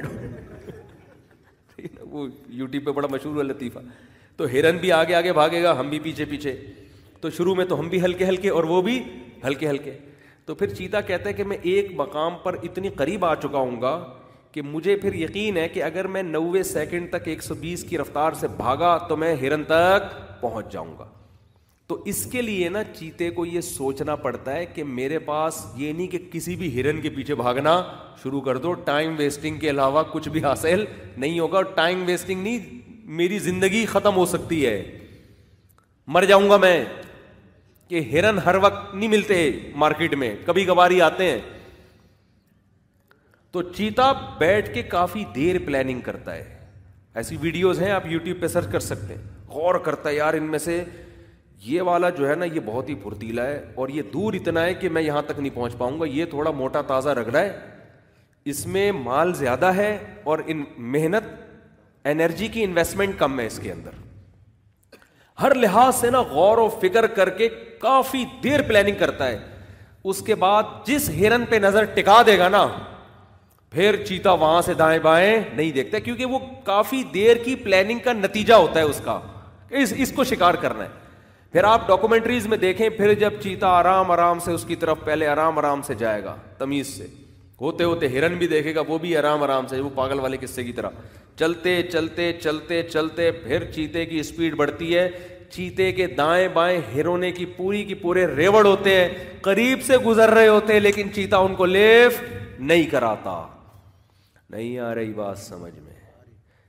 چیتے کی پلاننگ سننے میں اتنا مزہ آتا ہے نا، ہم تو ورک شاپ جب کرواتے ہیں تو ڈاکومنٹری دکھاتے ہیں، اتنا مزہ آتا ہے کہ کیا بتاؤں. مجھے سب سے زیادہ مزے کا اس ورک شاپ میں یہی منظر لگتا ہے کہ چیتے کا اسٹائل دیکھو آپ. ہم نے لوگوں کو ایسا موٹیویٹ کر دیا تھا نا کہ صبح اٹھ کے اسی طرح چیتے کی طرح پلاننگ کیا کرو, تو وہ عجیب سے جذباتی ہو گئے تھے نا سارے لڑکے, بڑے ایک دم نا انسان کو بڑی وہ انرجی ملتی ہے. تو اب ہم بتا رہے تھے صبح آپ 4 بجے اٹھیں تو وہ چیتا ٹائم, لڑکوں نے اس کا نام رکھ دیا تھا چیتا ٹائم. تو جب ہم ڈاکومنٹری دکھا رہے تھے کہہ رہے یہ میں صبح 4 بجے اٹھا ہوا ہوں نا, ایسے غور کر, صبح 4 بج گئے میں پلاننگ کر رہا ہوں دن بھر کے لیے نا, ٹھیک ہے صبح 4 بجے, باقی اٹھے ہوئے پوستیوں کی طرح سارے 2-2 بجے 3-3 بجے. اچھا خیر کچھ تو صحیح ہو گئے ان میں الحمدللہ. تو اب دیکھو یہ ہے احسن کل شیء خلقہ ثم ہدا, قرآن کہتے ہیں ہر چیز کو بہترین انداز سے بنایا, پھر اس کو بالکل اس کی فطرت کے مطابق اس کی نیچر پہ چلا دیا میں نے. چیتے کو ایسی پلاننگ, بھائی کیا ایولیوشن کے نتیجے میں یہ آئی ہے پلاننگ, ارتقاء کے نتیجے میں آئی ہے. اتنا بہترین اس کا دماغ کہ یار اتنی دیر کے بعد میں نے حملہ کرنا ہے ایسے, تو وہ ہرنی پہ نا لکھ دیتے ہیں ہم صرف تم, ہرن پہ. وہ چیتا کہتا ہے بس صرف, یہ کیوں گھنٹوں پلاننگ کا نتیجہ ہے. یہ بالکل ایسے جیسے عاشق بہت محنت کے بعد کسی پہ لٹو ہو گیا اور اب وہ کہتا ہے میں کہیں بھی شادی نہیں کروں گا, میں کروں گا تو صرف اس سے کروں گا. اب اس کے ابا سمجھا رہے ہیں وہاں کر لے وہاں کر لے, کہہ رہے نہیں ابا یہ میرے بچپن کا پیار ہے, ایسی باتیں کر رہے ہوتے ہیں نا آج کل. تو چیتا بھی کہتا ہے یہ میرے گھنٹوں کی پلاننگ ہے, اب صرف تم, تمہارے علاوہ کوئی اور نہیں ہے. تو آپ بتاؤ ایک ایک جانور کو ایسی پلاننگ سکھائی ہے اس نے, ایسا نظام بنایا ہے اس نے. تو یہ ہے اللہ نور السماوات والارض, اللہ زمین اور آسمان کا نور ہے. وہ ہر ایک کو دکھا رہا ہے کہ تم نے کیا کرنا ہے. چوہے کو بتایا کہ تو نے کیسے زندہ رہنا ہے, چیل کووں کو بتایا کیسے خوبصورت گھونسلے بنا کے رہتے ہیں, کیسے خوبصورت گھونسلے. کون ان کو سکھاتا ہے یار ایسے؟ ہر پرندے کا گھونسلہ دوسرے سے مختلف اور اس پرندے کے لیے اس سے زیادہ سوٹیبل ڈیزائن کوئی ہو ہی نہیں سکتا. آپ اگر چڑیا کو کبوتر جیسا گھونسلہ بنا کے دے دو گے نہیں چل پائے گی وہ. ان پرندوں کے گھونسلوں کو ہی دیکھ لو آپ. جنگلوں میں درختوں میں نا بڑی بڑی چونچوں سے سوراخ کرتے ہیں اور اس کے اندر رہتے ہیں. کیا خوبصورت ایک ایک پرندے کو سکھا دیا اس نے. یار ہر چیز میں ایسی مینجمنٹ, کوئی ایک بیتوکا جانور نہیں ہے منہ اٹھا کے پیدا ہوا اور ویسے ہی چلتا چلا جا رہا ہے نا. کچھوے کو دیکھ لو آپ, اسپیڈ بہت کم ہے کچھوے کی, اس کو تو سارے جانور کھا جاتے, لیکن اس کے اوپر اتنا مضبوط خول چڑھا دیا کہ جن جانوروں کی اسپیڈ ہے جب کچھوے کے پاس آتے ہیں کہتے ہیں اس اسپیڈ کا ہمیں کوئی فائدہ ہوا نہیں ہے. ایسا ہی ہے نا, کہہ رہے ہیں یار کیا کرنا ہے ایسی اسپیڈ کا. وہ ایسا خول کے اندر چھپ کے بیٹھ جاتا ہے. کر لو بھائی, آپ نے ڈاکومنٹریز دیکھی ہوں گی, وہ جانور کھڑے ہوتے ہیں یار اب شاید یہاں سے منہ نکالے گا, شاید یہاں سے منہ نکالے گا. وہ کہہ رہے اچھا یہ اشکال ہو سکتا تھا کہ پھر تو کوئی جانور آ کے اس کے گرد بیٹھ جائیں, اعتکاف کر کے بیٹھ جائیں, تو کچھوا بالآخر تو منہ نکالے گا نا, کہے گا بھائی میں اب میری زندگی میں 20 سال لے کے آیا تھا, 10 سال تو شکار سے حفاظت میں لگ گئے, تو قدرت نے اس کو عمر بہت لمبی دی ہے. میں نے خود تنزانیہ کے جنگلوں میں 300 سال پرانے کچھوے دیکھے ہیں, اور اتنے اوتھینٹک کہ یونائٹڈ نیشن کی طرف سے ان کے اوپر ان کی عمریں لکھی ہوئی تھیں, یونائٹڈ نیشن کی طرف سے. سمجھتے ہو گے نہیں سمجھتے؟ 300 سال پرانے کچھوے میں نے خود اپنی آنکھوں سے دیکھے ہیں, اور جن جنگلوں میں تھے وہاں یونائٹڈ نیشن کا دفتر ہے, وہاں ان کچھووں کے اوپر ان کی عمریں لکھی ہوئی ہیں, اور جو نئے کچھوے آ رہے ہیں نا ان کے اوپر بھی ڈیٹ لکھی جاتی ہے, ڈیٹ آف برتھ, اب پیدا ہوئے ابھی 1 سال کا ہو گیا 2 سال کا ہو گیا, تاکہ ایک ریکارڈ رہے. تو اتنی لمبی عمر ہے کہ وہ سر اپنے ڈھکن کے اندر کر کے بیٹھ جائے گا, بولے گا میرے پاس ٹائم بہت ہے, میں 20 سال بھی بیٹھ جاؤں گا, مجھے کوئی ٹینشن نہیں ہے. اب شیر کہے گا یار میں تو 15-20 سال دنیا میں لے کر آ رہا ہوں, اگر اسی کچھوے کے انتظار میں میرے تو 2 دن بھی گزر گئے, میری زندگی کے 2 دن ختم. تو وہ کہیں اور چلتا ہے, بھائی کسی اور کو جا کے کچھ کرو یار, یہ چھوڑو یہ رہنے. تو ہر چیز میں ایسی مینجمنٹ, ہر چیز میں ایسی خوبصورت. خرگوش کو دیکھو کیسے سرنگیں بناتا ہے. آپ کسی مزدور کو گڑا کھودنے کے لیے آپ آدھا گھنٹہ کدال دو اور کہو اتنی تمیز سے کھودنا کہ تو میلا نہ ہو, تھوڑی دیر میں جب وہ سرنگ کھود کے نکلے گا نا آپ کہو گے بھائی گئے کوئی اور صاحب تھے, آئے کوئی اور صاحب, یہ وہ نہیں ہے. اتنی مٹی. خرگوش کا تو کام ہی سرنگیں بنانا ہے. وائٹ, میں نے پالے ہیں خرگوش, وائٹ کلر کا خرگوش ہوگا, سرنگ بنا کے نکلے گا, اس کی وائٹنس میں اتنی سی بھی گرد نہیں ہوتی. پتہ نہیں کس طرح سے مٹی پھینکتا ہے کہ اس پہ نہیں آتی وہ مٹی, اس پہ نہیں آتی وہ مٹی. ایک ایک کمال ہو تو بھائی. فَأَيَّ آیَاتِ اللَّهِ تُنْكِرُونَ, قرآن کہہ رہے کس کس نشانی کا, ملحدوں سے کہہ رہے, ایتھیسٹ سے کہہ رہے, کس کس نشانی کو کہو گے کہ اتفاق سے ہوا ہے؟ فطرت نے اپنے آپ کو ایسا ڈیزائن کر لیا. اَيَّ آیَاتِ اللَّهِ, کون کون سی نشانیاں ہیں؟ ایک شہد کی مکھی کو دیکھ لو. یہ آپ شہد کی مکھی کو چھوڑو, یہ گندی جو مکھی ہے نا اس کو دیکھ لو, اڑتی کیسے ہے؟ یہ اڑتے اڑتے ریورس ہو جاتی ہے, اڑتے اڑتے کیا ہو جاتی ہے. یہ جو عام مکھیاں جو گندگی پہ بیٹھتی ہیں, میں نے کئی دفعہ دیکھا, کبھی آگے جا رہی ہیں کبھی اڑتے اڑتے, اور کتنی اسپیڈ سے یہ پر ہلا رہی ہوتی ہے, بن بنا رہی ہوتی ہے, ایسے بن بن بن بن بن. یار ایسے ہیلی کاپٹر اب تک میرے معلومات میں ہے کہ ایجاد نہیں ہوئے. ہو سکتا ہے کہیں کسی لیبارٹری میں سائنسدانوں نے بنا لیے ہوں, وہ بھی کسی نے بنائے ہوں گے, خود سے نہیں بن سکتے. مکھی کے یار ایسے پر ہیں, ایسے بن بنا رہی ہے, ایک سیکنڈ میں پتہ نہیں کتنی دفعہ پروں کو یوں کرتی ہے, جب چاہے آگے جائے جب چاہے پیچھے جائے. یہ ریورس گیئر بھی ہے اس کے اندر. کیسا ریورس گیئر ہے, اپنی مرضی سے بالکل. اولم يروا الى الطير فوقهم صافات ويقبضن, قرآن کہہ رہے ان پرندوں کو نہیں دیکھتے کیسے اپنے پروں کو پھیلائے ہوئے اور سمیٹے ہوئے چل رہے ہوتے ہیں, کیسے سمیٹے ہوئے.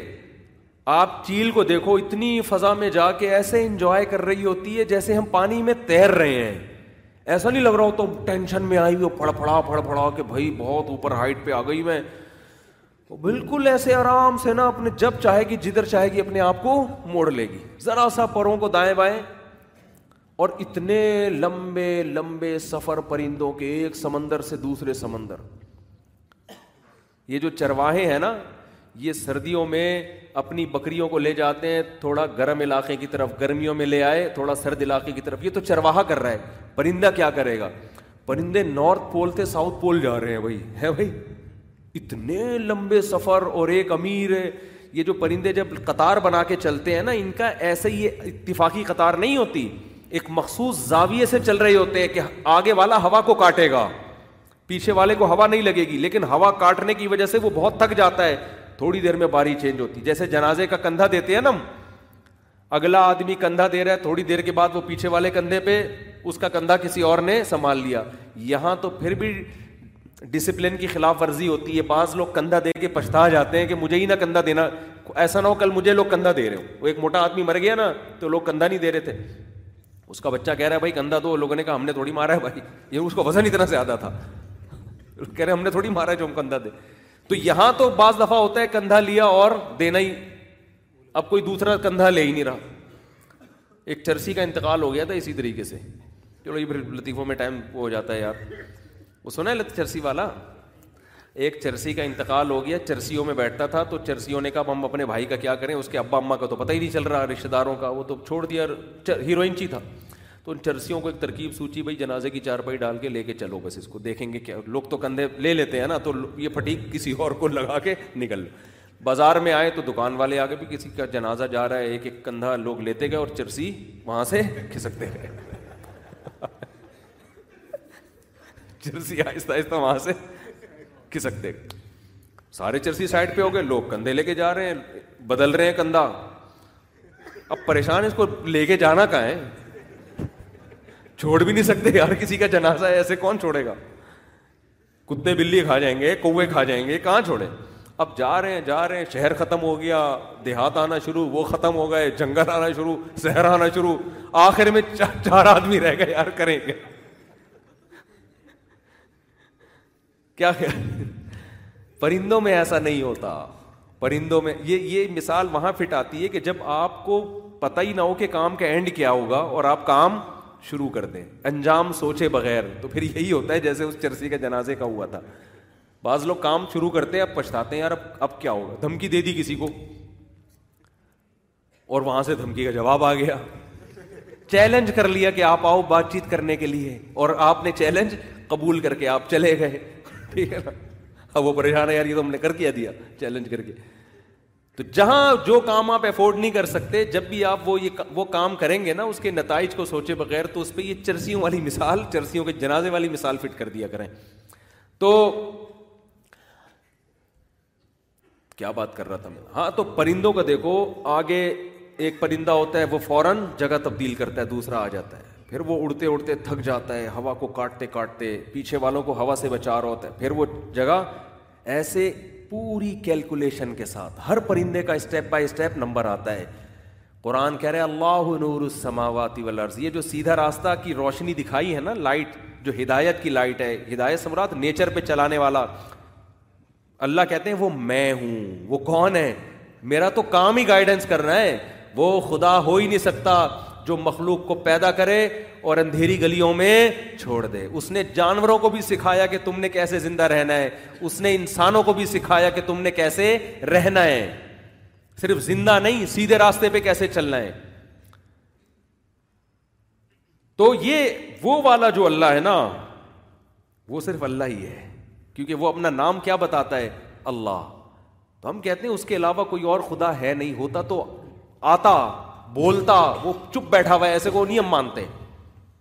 گونگے اور بہرے خداؤں کو کوئی بھی ایمان نہیں لے کر آتا.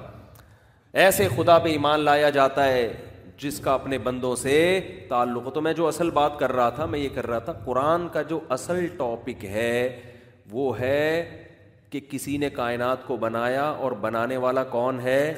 اللہ ہے. اس کا نام کیا ہے؟ اللہ. وہ صحیح اور غلط کو ڈیفائن کرتا ہے, اور وہ بتاتا ہے کہ اللہ کے ڈیفائن کیے بغیر, اللہ کی ہدایت کے بغیر دنیا میں کوئی صحیح راستہ نہیں پا سکتا. من یہدہ, ہم اکثر خود جب بھی ہم خطبہ پڑھتے ہیں, من یہدہ اللہ فلا مضل لہ, جس کو اللہ سیدھا راستہ دکھائے اسے کوئی گمراہ نہیں کر سکتا. اس خطبے کا مطلب بھی اب آپ کو سمجھ میں آیا ہوگا کہ بھائی یہ لبرل لوگ, دنیا پرست لوگ نہیں ہمیں بتا سکتے کہ سیدھا راستہ کون بتائے گا؟ اللہ. اور جس کو اللہ بتائے گا اور وہ اللہ کی باتوں پہ یقین کر لے, اسے دنیا کی کوئی طاقت کنفیوز نہیں کر سکتی کہ یہ صحیح ہے اور یہ غلط. اسی کو گمراہی سے تعبیر کیا ہے. وہ نہیں کنفیوز ہو, اس کو پتہ ہے 2 اور 2 4 کی طرح صحیح کیا ہے غلط کیا ہے. وہ ہر محفل میں بحث کر سکتا ہے, اس پر ہر جگہ ڈیبیٹ کر سکتا ہے, وہ کانفیڈنس کے ساتھ چل سکتا ہے. باقی دنیا میں کسی کے پاس بھی کانفیڈنس نہیں ہے, سب ٹکرے مار رہے ہیں اور ظاہری نعروں سے متاثر ہیں. وَمَن يُضْلِلْ فَلَا هَادِيَ لَهُ, اور جس کو اللہ گمراہ کر دے, کیا مطلب؟ جس کو سیدھا راستہ نہ دکھائے, فلا ہادی اللہ, اسے کوئی سیدھا راستہ نہیں دکھا سکتا. اس کو اللہ ہی کے پاس آنا پڑے گا کہ اللہ تو ہی دکھا مجھے.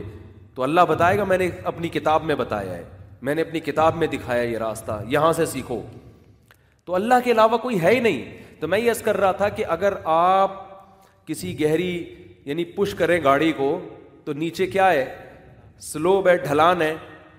آپ الفاظ بڑے ٹائم پہ استعمال کر, مجھے اس میں اردو میں لفظ نہیں آ رہا تھا ڈھلان کا لفظ. تو نیچے ڈھلان ہے, تو وہ ڈھلان پہ آپ آٹومیٹیکلی چلتا چلا جائے.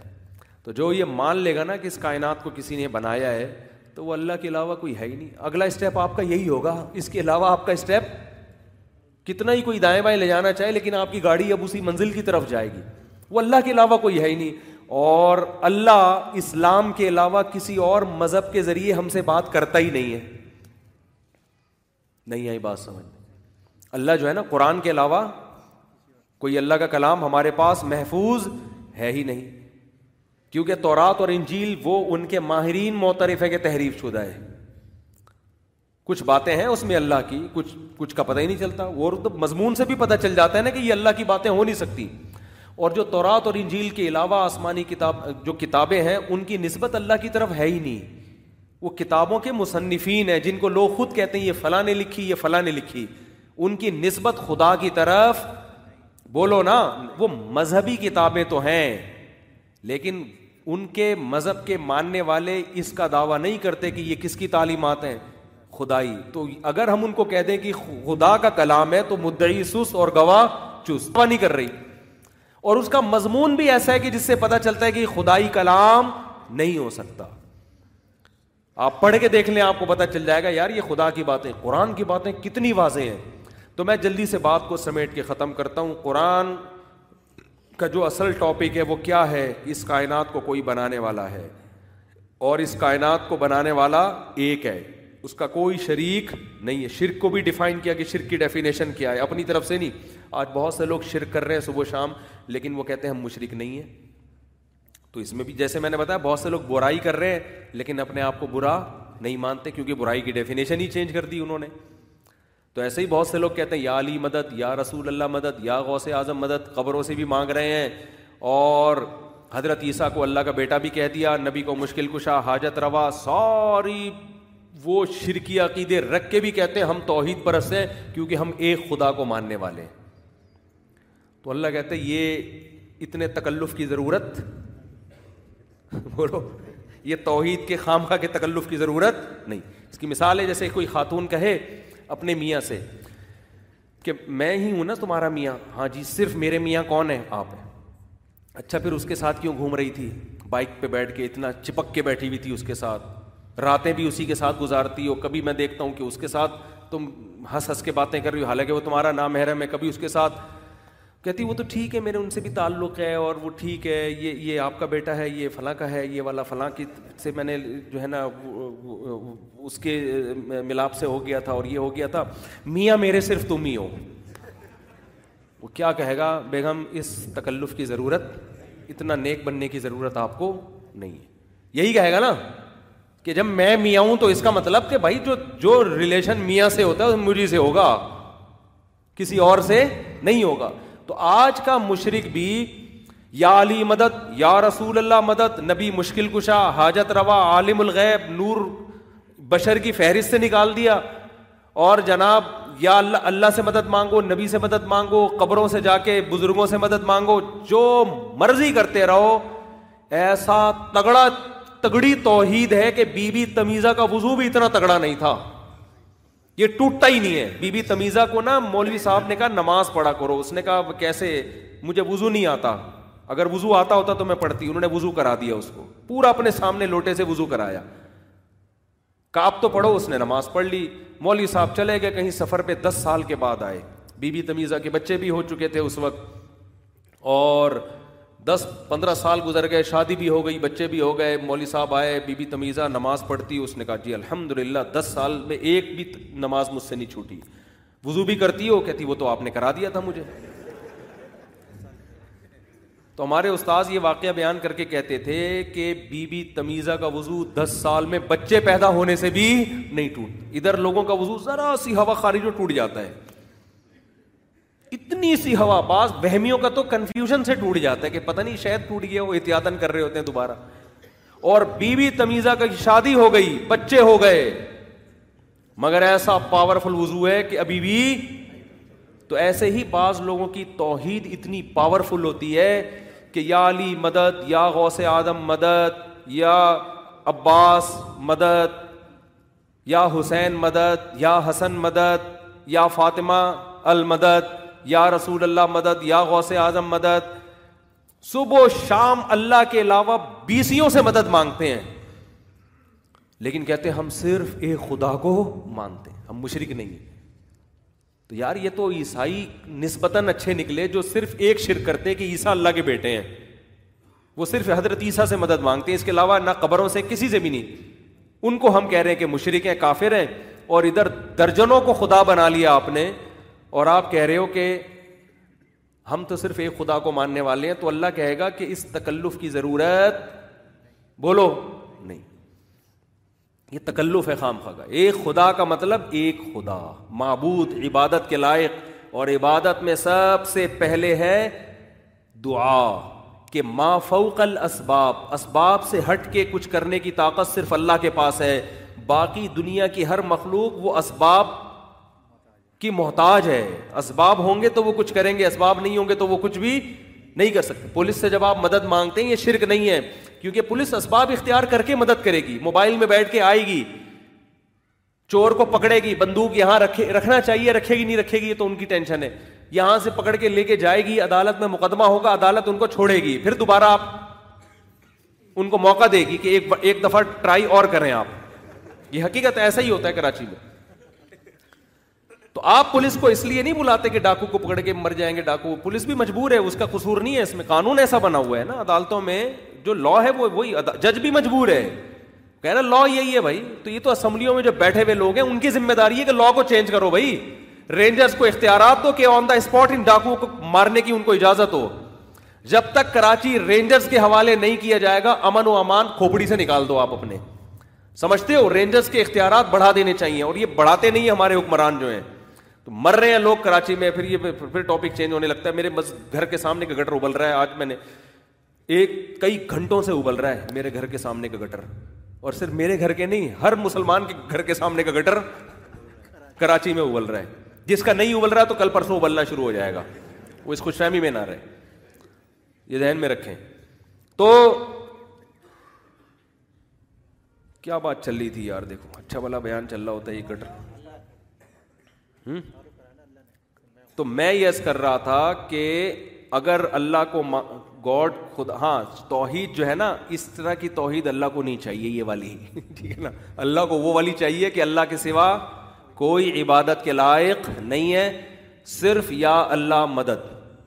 ہاں لوگوں پہ شرک کے فتوے نہ لگائیں آپ. بعض دفعہ کوئی کس تعویل کے ساتھ کہہ رہا ہوتا ہے, کوئی کس نیت کے ساتھ کہہ رہا ہوتا ہے, اس کی منشا کیا ہے, تو فتوے لگانے کے لیے میں نہیں کہہ رہا کہ اب آپ کسی نے بھی کوئی لفظ استعمال کر لیا تو کافروں کی فہرست میں شامل کر دیں. کسی کو کافر قرار دینے کے لیے نا اس میں شریعت کہتی ہے اس کی بات کی تعویل کرو آپ. جیسے کسی نے کسی کو کہہ دیا کہ فلاں مشکل کشا ہے, تو فوراً کفر کا فتویٰ نہیں لگے گا, حالانکہ مشکل کشا کون ہے, صرف اللہ ہے. لیکن اگر کوئی کہہ رہا ہے کسی کو مشکل کشا, تو اس سے اس کا مفہوم پوچھا جائے گا, مشکل کشا کا مطلب کیا ہے. وہ کہے کہ بھائی مشکل کشا کا مطلب یہ ہے کہ یہ لوگوں کی مشکلات حل کرتا ہے, لیکن اسباب کے تحت حل کرتا ہے, لیکن چونکہ بہت زیادہ مشکلات حل کی ہے اس نے, تو میں نے اس لیے اس کو مشکل کشا کہہ دیا. تو اس کی اس تعویل کو مانا جائے گا, اس کو کافر نہیں کہا جائے گا. ہاں اس کو یہ ضرور کہا جائے گا یار ایسا لفظ استعمال نہیں کرو جس کے مطلب آپ سے ہمیں پوچھنے پڑ رہے ہوتے ہیں. آئی بات سمجھ؟ پھر مطلب کا مطلب, پھر مطلب کا مطلب. تو بعض لوگوں نے تو یوٹیوب پہ نا ایسی چیزیں نکال کے لوگوں کو کافر کہنا شروع کر دیا. تو کافر کہنے میں بہت احتیاط ہے بھائی, اس کا تو حتی الامکان صحیح مطلب تلاش کیا جائے گا. کوئی کہتا ہے نبی عالم الغیب تھے, تو فوراً کافر نہیں کہا جائے گا, پوچھا جائے گا اس کا مطلب کیا ہے بھائی. وہ کہے گا اگر میرا مطلب یہ ہے کہ سارا علم نہیں تھا لیکن بہت سارا علم تھا, میں نے اس لیے عالم الغیب کہا ہے, تو آپ اس کو کافر نہیں کہہ سکتے. لیکن اس کو کہیں گے بھائی ایسا لفظ استعمال آپ نہ کریں جس سے کنفیوژن پیدا ہوتی ہے. سمجھتے ہو کہ نہیں سمجھتے؟ تو میں یہ عرض کر رہا تھا کہ یہ قرآن کے اصل ٹاپک ہیں. یہ میں اتنی لمبی چوڑی تقریر اس لیے کر رہا ہوں کہ قرآن ان ٹاپک سے ہٹتا نہیں ہے, اور یہی قرآن کا کمال ہے کہ جس مقصد کے لیے نازل ہوا اسی کو ڈیفائن کر رہا ہے. قرآن میڈیکل سائنس کے علوم کے لیے نہیں آیا, لہذا قرآن میں میڈیکل سائنس کی باتیں نہیں ہیں. اتنی ہی باتیں ہیں میڈیکل سائنس کی جو مقصد کو سمجھانے کے لیے ضروری ہوں. قرآن کوئی انجینئرنگ کی کتاب نہیں ہے, لہذا یہ آج کل نہ پڑھے لکھے لوگ بہت قرآن پہ اعتراض کرتے ہیں, قرآن میں سائنس کی باتیں کیوں نہیں ہیں. ہے بھائی قرآن نے نیوٹن کے لاء کو کیوں بیان نہیں کیا, پہلے ہی قرآن بیان کر دیتا, نیوٹن کو ضرورت ہی نہ پڑتی. قرآن میں یہ بنانے کا طریقہ بھائی, یہ قرآن کا یہ عیب ہے اگر یہ چیزیں قرآن میں ہوتی ہیں, کیونکہ قرآن اپنا تعارف کروا رہا ہے ھدی للمتقین. یہ تعارف ہے قرآن کا کہ یہ کتاب گائیڈنس ہے, جو ہدایت چاہتے ہیں ان کو اس سے کیا ملے گی, ہدایت. تو جو ٹاپک ہے اس ٹاپک پر رہنا کمال ہے یا ٹاپک سے ہٹنا کمال ہے؟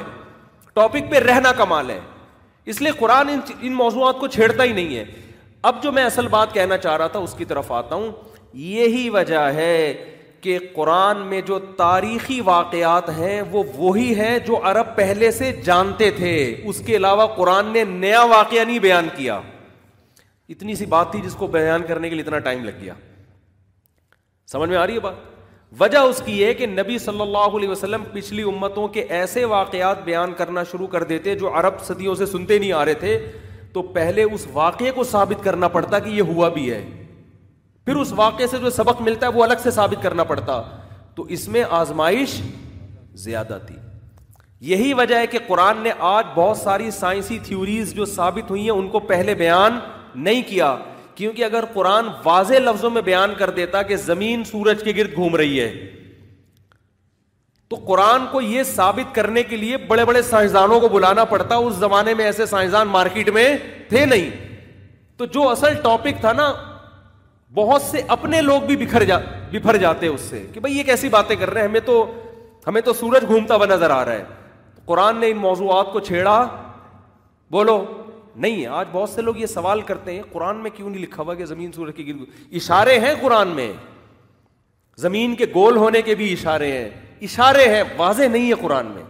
کیونکہ اگر قرآن اس طرح کی باتیں کرتا نا تو کیا یہ وہی مثال ہو جاتی جیسے فرعون نے موسیٰ علیہ السلام کی دعوت پہ یہ کہا کہ اگر آپ سچے نبی ہیں اور ایک خدا کو مان کے ہی انسان جنت میں جا سکتا ہے, فما بال القرون الاولی, تو پچھلی بستیوں کا جو ہمارے باپ دادے گزر چکے ان کا کیا ہوگا. یعنی فرعون کے جو ڈیڈی تھے وہ بھی تو مشرک تھے نا. فرعون نے کہا میرا ابا بھی جہنم میں جائے گا کیا, میرے دادا بھی, اور ان سب لوگوں کے ابا اما سارے جہنم میں. موسیٰ علیہ السلام اگر یہ جواب دے دیتے کہ جہنم میں نہیں جائیں گے تو سوال پیدا ہوتا کہ اس کا مطلب ایمان لانا ضروری نہیں ہے, تو جب وہ جنت میں جا سکتے تو ہم بھی چلے جائیں گے. اور اگر یہ کہہ دیتے ہاں جہنم میں جائیں گے کیونکہ وہ بھی مشرک تھے, تو فرعون کہتا لو بھائی تم سب کے ابا اماں کو کہاں بھیج دیا انہوں نے, جہنم. انسان اپنے ماں باپ کے بارے میں بڑا حساس ہوتا ہے کیونکہ والدین کے بہرحال اولاد پر تو احسان ہوتا ہے نا. کسی کو بتا دو یہ مذہب کہتا ہے تمہارے ابا جہنم میں جائیں گے, تو انسان کے لیے پھر اس مذہب کو قبول کرنا مشکل. تو موسیٰ علیہ السلام نے جو بھی جواب تھا وہ جواب دیا نہیں. کیوں؟ فرعون کی شرارت وہ سمجھ گئے کہ یہ بحث کے رخ کو کیا کر رہا ہے, تبدیل کر رہا ہے. کیونکہ میں نے اگر یہ کہہ دیا کہ جہنم میں نہیں گئے تو ایک نئی بحث شروع ہو جائے گی, جہنم میں بھیج دیا تو ایک نئی بحث شروع ہو جائے گی. یہ ٹاپک ابھی ہے ہی نہیں. موسیٰ علیہ السلام نے کیا جواب دیا؟ علمها عند ربی فی کتاب لا یضل ربی ولا ینسا. میرے رب کو پتا ہے کہ کس نے کہاں جانا ہے, نہ میرا رب غلطی کرتا ہے کہ جنت والے کو جہنم میں, جہنم والے کو جنت میں بھیج دے. ولا ینسا, اور نہ وہ بھولتا ہے کہ بھیجنے کے بعد یاد آئے اس کو تو وہاں بھیجنا تھا اور میں نے بھیج یہاں دیا. تو جو نہ غلطی کر سکتا ہے نہ بھول سکتا ہے, وہ جو بھی کرے گا صحیح کرے گا. تجھ سے جو میں بات کر رہا ہوں, الذی جعل لکم الارض مہدا, میں اس خدا کی بات کر رہا ہوں جس نے زمین کو کیا بنایا, بچھونا. تو موسیٰ علیہ السلام اپنے ٹاپک سے ہٹے نہیں, حالانکہ بہت امپورٹنٹ سوال تھا. جتنا بھی امپورٹنٹ ہو موضوع سے ہٹ کر ہے تو اس کو نہیں چھیڑا جائے گا, چاہے کتنا ہی امپورٹنٹ سوال ہو.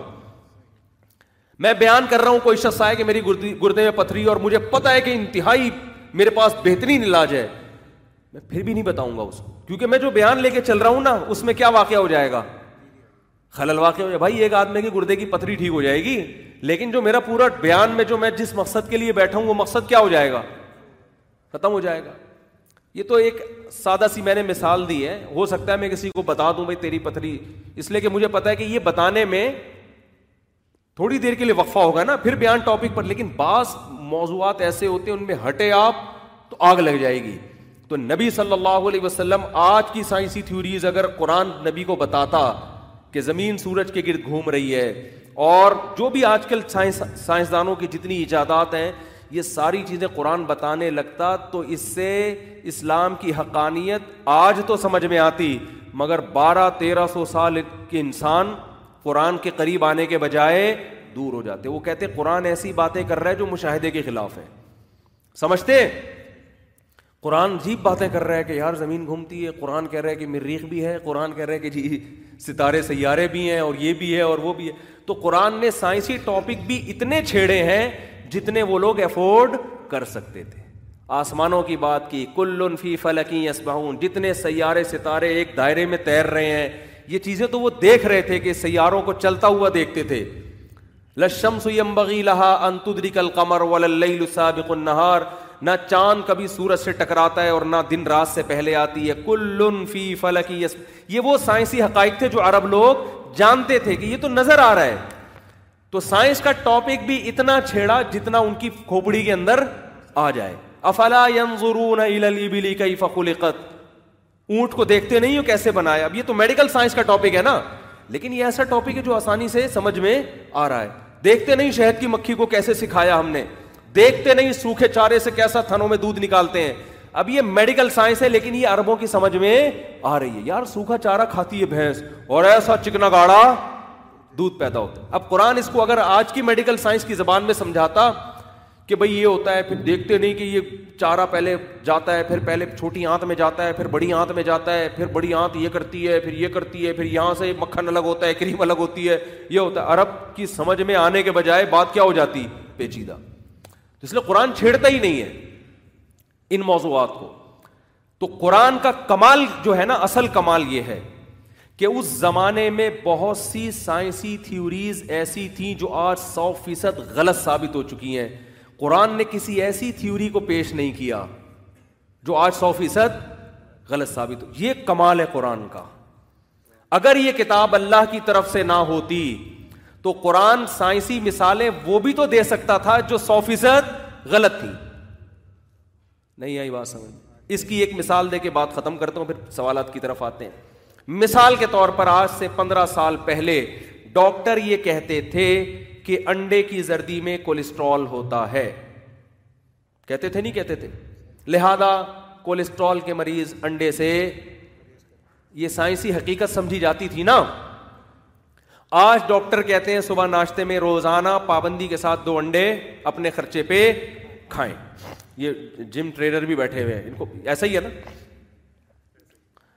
میں جب 15 سال پہلے مجھے جم جانے کا شوق ہوا تو ایک ٹرینر تھے, انہوں نے کہا کہ مفتی صاحب انڈے اتنے کھایا کریں روزانہ جب ایکسرسائز کریں. میں نے کہا بھائی اتنے انڈے زردی میں مزہ ہوتا ہے. انہوں نے کہا نہیں, زردی کوے کو کھلائے. وہ مجھے کوے کا لفظ یاد آتا ہے. وہ کہتے ہیں میں جب بھی گھر میں آتا ہوں, ان کے بچے بھی ماشاء اللہ بڑے بڑے ہیلدی ہو گئے نا جم کر کر کے, تو کہتے ہیں میں جب بھی انڈا بچوں کو کھلاتا ہوں, سفیدی کھلاتا ہوں, زردی کووں کو کھلاتا ہوں. تو زردی کے خلاف اتنا کچھ کہا کہ مجھے کووں پہ ترس آنے لگا کہ اتنی خراب چیز ان کو کھلائی جا رہی ہے. کوے تو سارے مرنا شروع ہو جائیں گے ہارٹ اٹیک سے, ڈپریشن سے, کولیسٹرول سے. پھر مجھے سمجھ میں آیا کہ یہ کوے جو ہیں ان کے ساتھ آپ تھوڑا سا فری کرا لیں تو آپ کو اتنا تنگ کیوں کرتے ہیں یہ. تو مجھے لگا کہ شاید یہ کولیسٹرول کی وجہ سے ڈپریشن میں مریض بن گئے نا. کوے سے آپ کبھی تھوڑا سا فری ہو کے دیکھیں, آپ ہر جانور سے آدمی نا الجھ کے افورڈ کر. کتا پاگل بھی ہوگا نا, علاج ہو جائے گا آپ کا. کوے سے اگر آپ نے تھوڑا سا بھی گڑبڑ کر لی نا, چھوڑے گا ہی نہیں. اتنا مارتا ہے آپ جا ہی نہیں سکتے. کنویں کے قریب آپ کھڑے ہو گئے نا, پیچھے سے آ کے ٹھونک مارے گا, آپ کنویں میں گرو گے. یہ حقیقت بتا رہا ہوں, آپ کنویں میں گر جاؤ گے. یہ کر لیتا ہے کوا, اتنا خطرناک. تو اب مجھے ایک بات بتاؤ, اگر میں اپنے آپ کو مذہبی رہنما کے طور پہ پیش کرتا 10 سال پہلے کہ میں مذہبی, میں معاذ اللہ نقل کفر نباشت, میں یہ دعویٰ کرتا میں پیغمبر ہوں اور میں خدائی تعلیمات کے بغیر کچھ بھی نہیں کہتا. تو میں اگرچہ یہ لوگوں کو نہیں بتاتا کہ میں سائنسدان ہوں, لیکن میں انڈے کی مثال میں کولیسٹرول کی مثال دیتا کہ نہیں دیتا. 10 سال پہلے تو 15 سال پہلے تو سب یہی کہتے تھے زردی میں خراب والا کولیسٹرول ہوتا ہے. ایچ ڈی ایل کہتے ہیں نا اس خراب والے کو, ایل ڈی ایل. سوری, میں کہتا بھائی اس میں ایل ڈی ایل ہے, یہی کہتا نا. میں کوئی بھی مثال دیتا تو میں سفیدی کی مثالیں دے رہا ہوتا, زردی کی مثال نہ دیتا. ایسا ہی کرتا نا میں, بلکہ زردی کو میں غلط طور پہ پیش کرتا. 10 سال بعد جب تحقیق چینج ہوتی, 10 سال بعد جب تحقیق چینج ہوتی تو لوگ کہتے ہیں مفتی صاحب کی کہ معاذ اللہ جو پیغمبری کا دعویٰ تھا وہ گیا ختم, کیونکہ یہ تو 100% غلط ثابت ہو گیا. اس کا مطلب یہ خدائی تعلیمات نہیں ہے. ایک ایسی مثال دیتا جو کامن تھی نا, سبھی کہتے تھے بھائی انڈے کی زردی نہ کھاؤ. اس موقع پہ جب ایک بہت بہترین مثال دی جا سکتی تھی, اس وقت بھی اس پہ خاموشی اختیار کرنا یہ خود انسان کے برحق ہونے کی دلیل ہے. اس کا مطلب اس کو یہ پتا ہے کہ یہ مثال کل غلط ثابت ہو سکتی. تو قرآن اگرچہ سائنس کی کتاب نہیں ہے, لیکن اس زمانے میں سائنسدانوں کے بہت ہی اوٹ پٹانگ قسم کے نظریات تھے. بہت ہی بڑے بڑے پھینکو قسم کے سائنسدان پیدا ہوئے تھے اس دور میں. عجیب کیونکہ تحقیق نہیں تھی نا. میڈیکل سائنس کے حوالے سے عجیب باتیں ہیں کہ یہ کھانے سے یہ ہوتا ہے, یہ کھانے سے یہ ہوتا ہے, اور پتہ نہیں کیا کیا. لیکن قرآن میں الحمد سے لے کے والناس تک ایک مثال بھی ایسی نہیں ملتی ہے جو آج سائنسی تھیوری سے غلط ثابت ہو رہی ہو. قرآن نے ان سائنسدانوں کی غلط تھیوریز کو, نظریات کو بطور مثال کے بھی بیان نہیں کیا. تو یہ اپنے آپ کو ایسا بچا کے رکھنا غلط سائنس سے, یہ بچانا خود اس کی علامت ہے بھائی یہ خدا کا کلام ہے. محمد صلی اللہ علیہ وسلم کا گڑا ہوا ہوتا تو آپ انہی نظریات کی پرچار کر رہے ہوتے, انہی باتوں کو بیان کر رہے ہوتے. سمجھتے ہو کہ نہیں سمجھتے؟ مثال کے طور پر اس زمانے میں ساری دنیا سمجھتی تھی کہ سورج زمین کے گرد گھومتا ہے یا نہیں. قرآن مثالیں دے رہا ہے کہ وہ شمس تجری لی مستقر لہا، سورج ایک مخصوص ٹھکانے کی طرف جا رہا ہے، چل رہا ہے. قرآن یہ کیوں نہیں کہہ رہا سورج زمین کے گرد گھوم رہا ہے؟ بول دیتا نا ایک دفعہ، اور اب مانتے یار واقعی اللہ کی قدرت کی بڑی زبردست دلیل ہے کہ سورج زمین کے گرد گردش کر رہا ہے. یہ مثال تو اتنی زیادہ صبح و شام لوگ دیکھ رہے تھے، مشرق سے نکلتا ہے مغرب میں جا کے زمین کے گرد مسلسل چکر لگایا جا رہا ہے. تو اگرچہ قرآن نہ یہ بیان کر رہا ہے کہ زمین سورج کے گرد گھوم رہی ہے، لیکن یہ بھی بیان نہیں کر رہا کہ سورج زمین کے گرد گردش کر رہا ہے. حالانکہ مشاہدہ یہ ایسا ہی لگتا ہے کہ سورج گھوم رہا ہے، لیکن قرآن اس بات کو بیان بولتے کیوں نہیں کر رہا. سمجھ میں آ رہی ہے بات کہ نہیں آ رہی؟ تو قرآن کا ٹاپک سائنس ہے نہیں، چھیڑتا نہیں ہے قرآن سائنس کو. وجہ اس کی یہی ہے کہ اگر اس کو چھیڑ دیتا قرآن تو 1200 سال تک تو لوگ گمراہی میں تھے سائنس کے حوالے سے، وہ کیسے ثابت ہوتی یہ چیزیں. تو قرآن نے کہا بھائی ہم اپنے ٹاپک سے ہٹیں گے نہیں. تو قرآن چونکہ تاریخی کتاب نہیں ہے، لہذا قرآن جو پچھلی امتوں کے واقعات بیان کرتا ہے، وہ واقعات بھی وہ جس سے عرب پہلے سے مانوس تھے کہ یہ ہوا ہے. وَإِنَّكُمْ لَتَمُرُّونَ عَلَيْهَا مُصْبِحِينَ. قرآن کہتے ہیں جن بستیوں کے واقعات تم باپ دادوں سے سنتے ہوئے آ رہے ہو، ان بستیوں کے کھنڈرات سے تم صبح و شام گزرتے ہو. تو اب یہ مسئلہ آسان ہو گیا کہ یہ واقعہ ہوا ہے کہ نہیں ہوا. وہ مانتے تھے ہوا ہے، لیکن ان واقعات سے جو اسباق مل رہے ہیں اس کا انکار کر رہے تھے. تو اس لیے قرآن میں جو نوح علیہ السلام کا واقعہ، قوم عاد قوم سمود کے واقعے، یہ واقعات ایسے نہیں تھے جو فرضی ہیں، جن کو آج کل ملحد لوگ کہتے ہیں فرضی قصے ہیں. یہ فرضی نہیں تھے، عرب مانتے تھے کہ یہ، کیونکہ تواتر کے ساتھ یہ واقعات چلے آ رہے تھے. ہاں یہ ضرور کہا کرتے تھے اساطیر الاولین، پرانے لوگوں کی کہانیاں ہیں. کیا مطلب؟ پرانے لوگ بھی یہی قصے سنا کے پبلک کو ڈرایا کرتے تھے، تو آپ بھی یہی واقعہ سنا کے پبلک کو ڈرا رہے ہیں. سمجھ میں آ رہی ہے بات کہ نہیں آ رہی ہے؟ تو یہ بھی خود قرآن کی صداقت کی ایک دلیل ہے، اور ان واقعات کی صداقت کی ایک بہت بڑی دلیل ہے.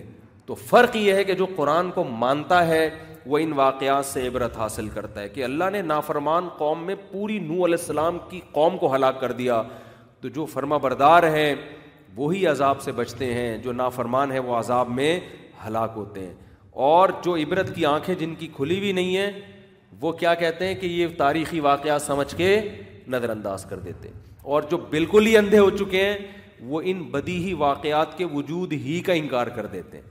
اللہ اس اندھے پن سے ہمارے. Imagine the softest sheets you've ever felt. Now imagine them getting even softer over time. That's what you'll feel with Bowl and Branch's organic cotton sheets. In a recent customer survey, 96% replied that Bowl and Branch sheets get softer with every wash. Start getting your best night's sleep in these sheets that get softer and softer for years to come. Try their sheets with a 30-night guarantee. Plus, get 15% off your first order at bowlandbranch.com. Code BUTTERY. Exclusions apply. See site for details. Hi, I'm Daniel, founder of Pretty Litter. Did you know cats tend to hide symptoms of sickness and pain? I learned this the hard way after losing my cat, Gingy. So I created Pretty Litter, a health monitoring litter that helps detect early signs of illness by changing colors, saving you money and potentially your cat's life. Pretty Litter is veterinarian developed, and it's the easiest way to keep tabs on your fur baby's health right at home. Go to prettylitter.com and use code ACAST for 20% off your first order and a free cat toy. Terms and conditions apply. See site for details.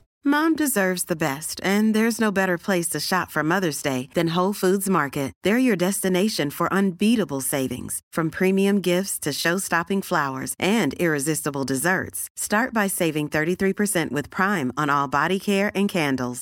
Then get a 15-stem bunch of tulips for just $9.99 each with Prime. Round out Mom's menu with festive rosé, irresistible berry chantilly cake, and more special treats. Come celebrate Mother's Day at Whole Foods Market.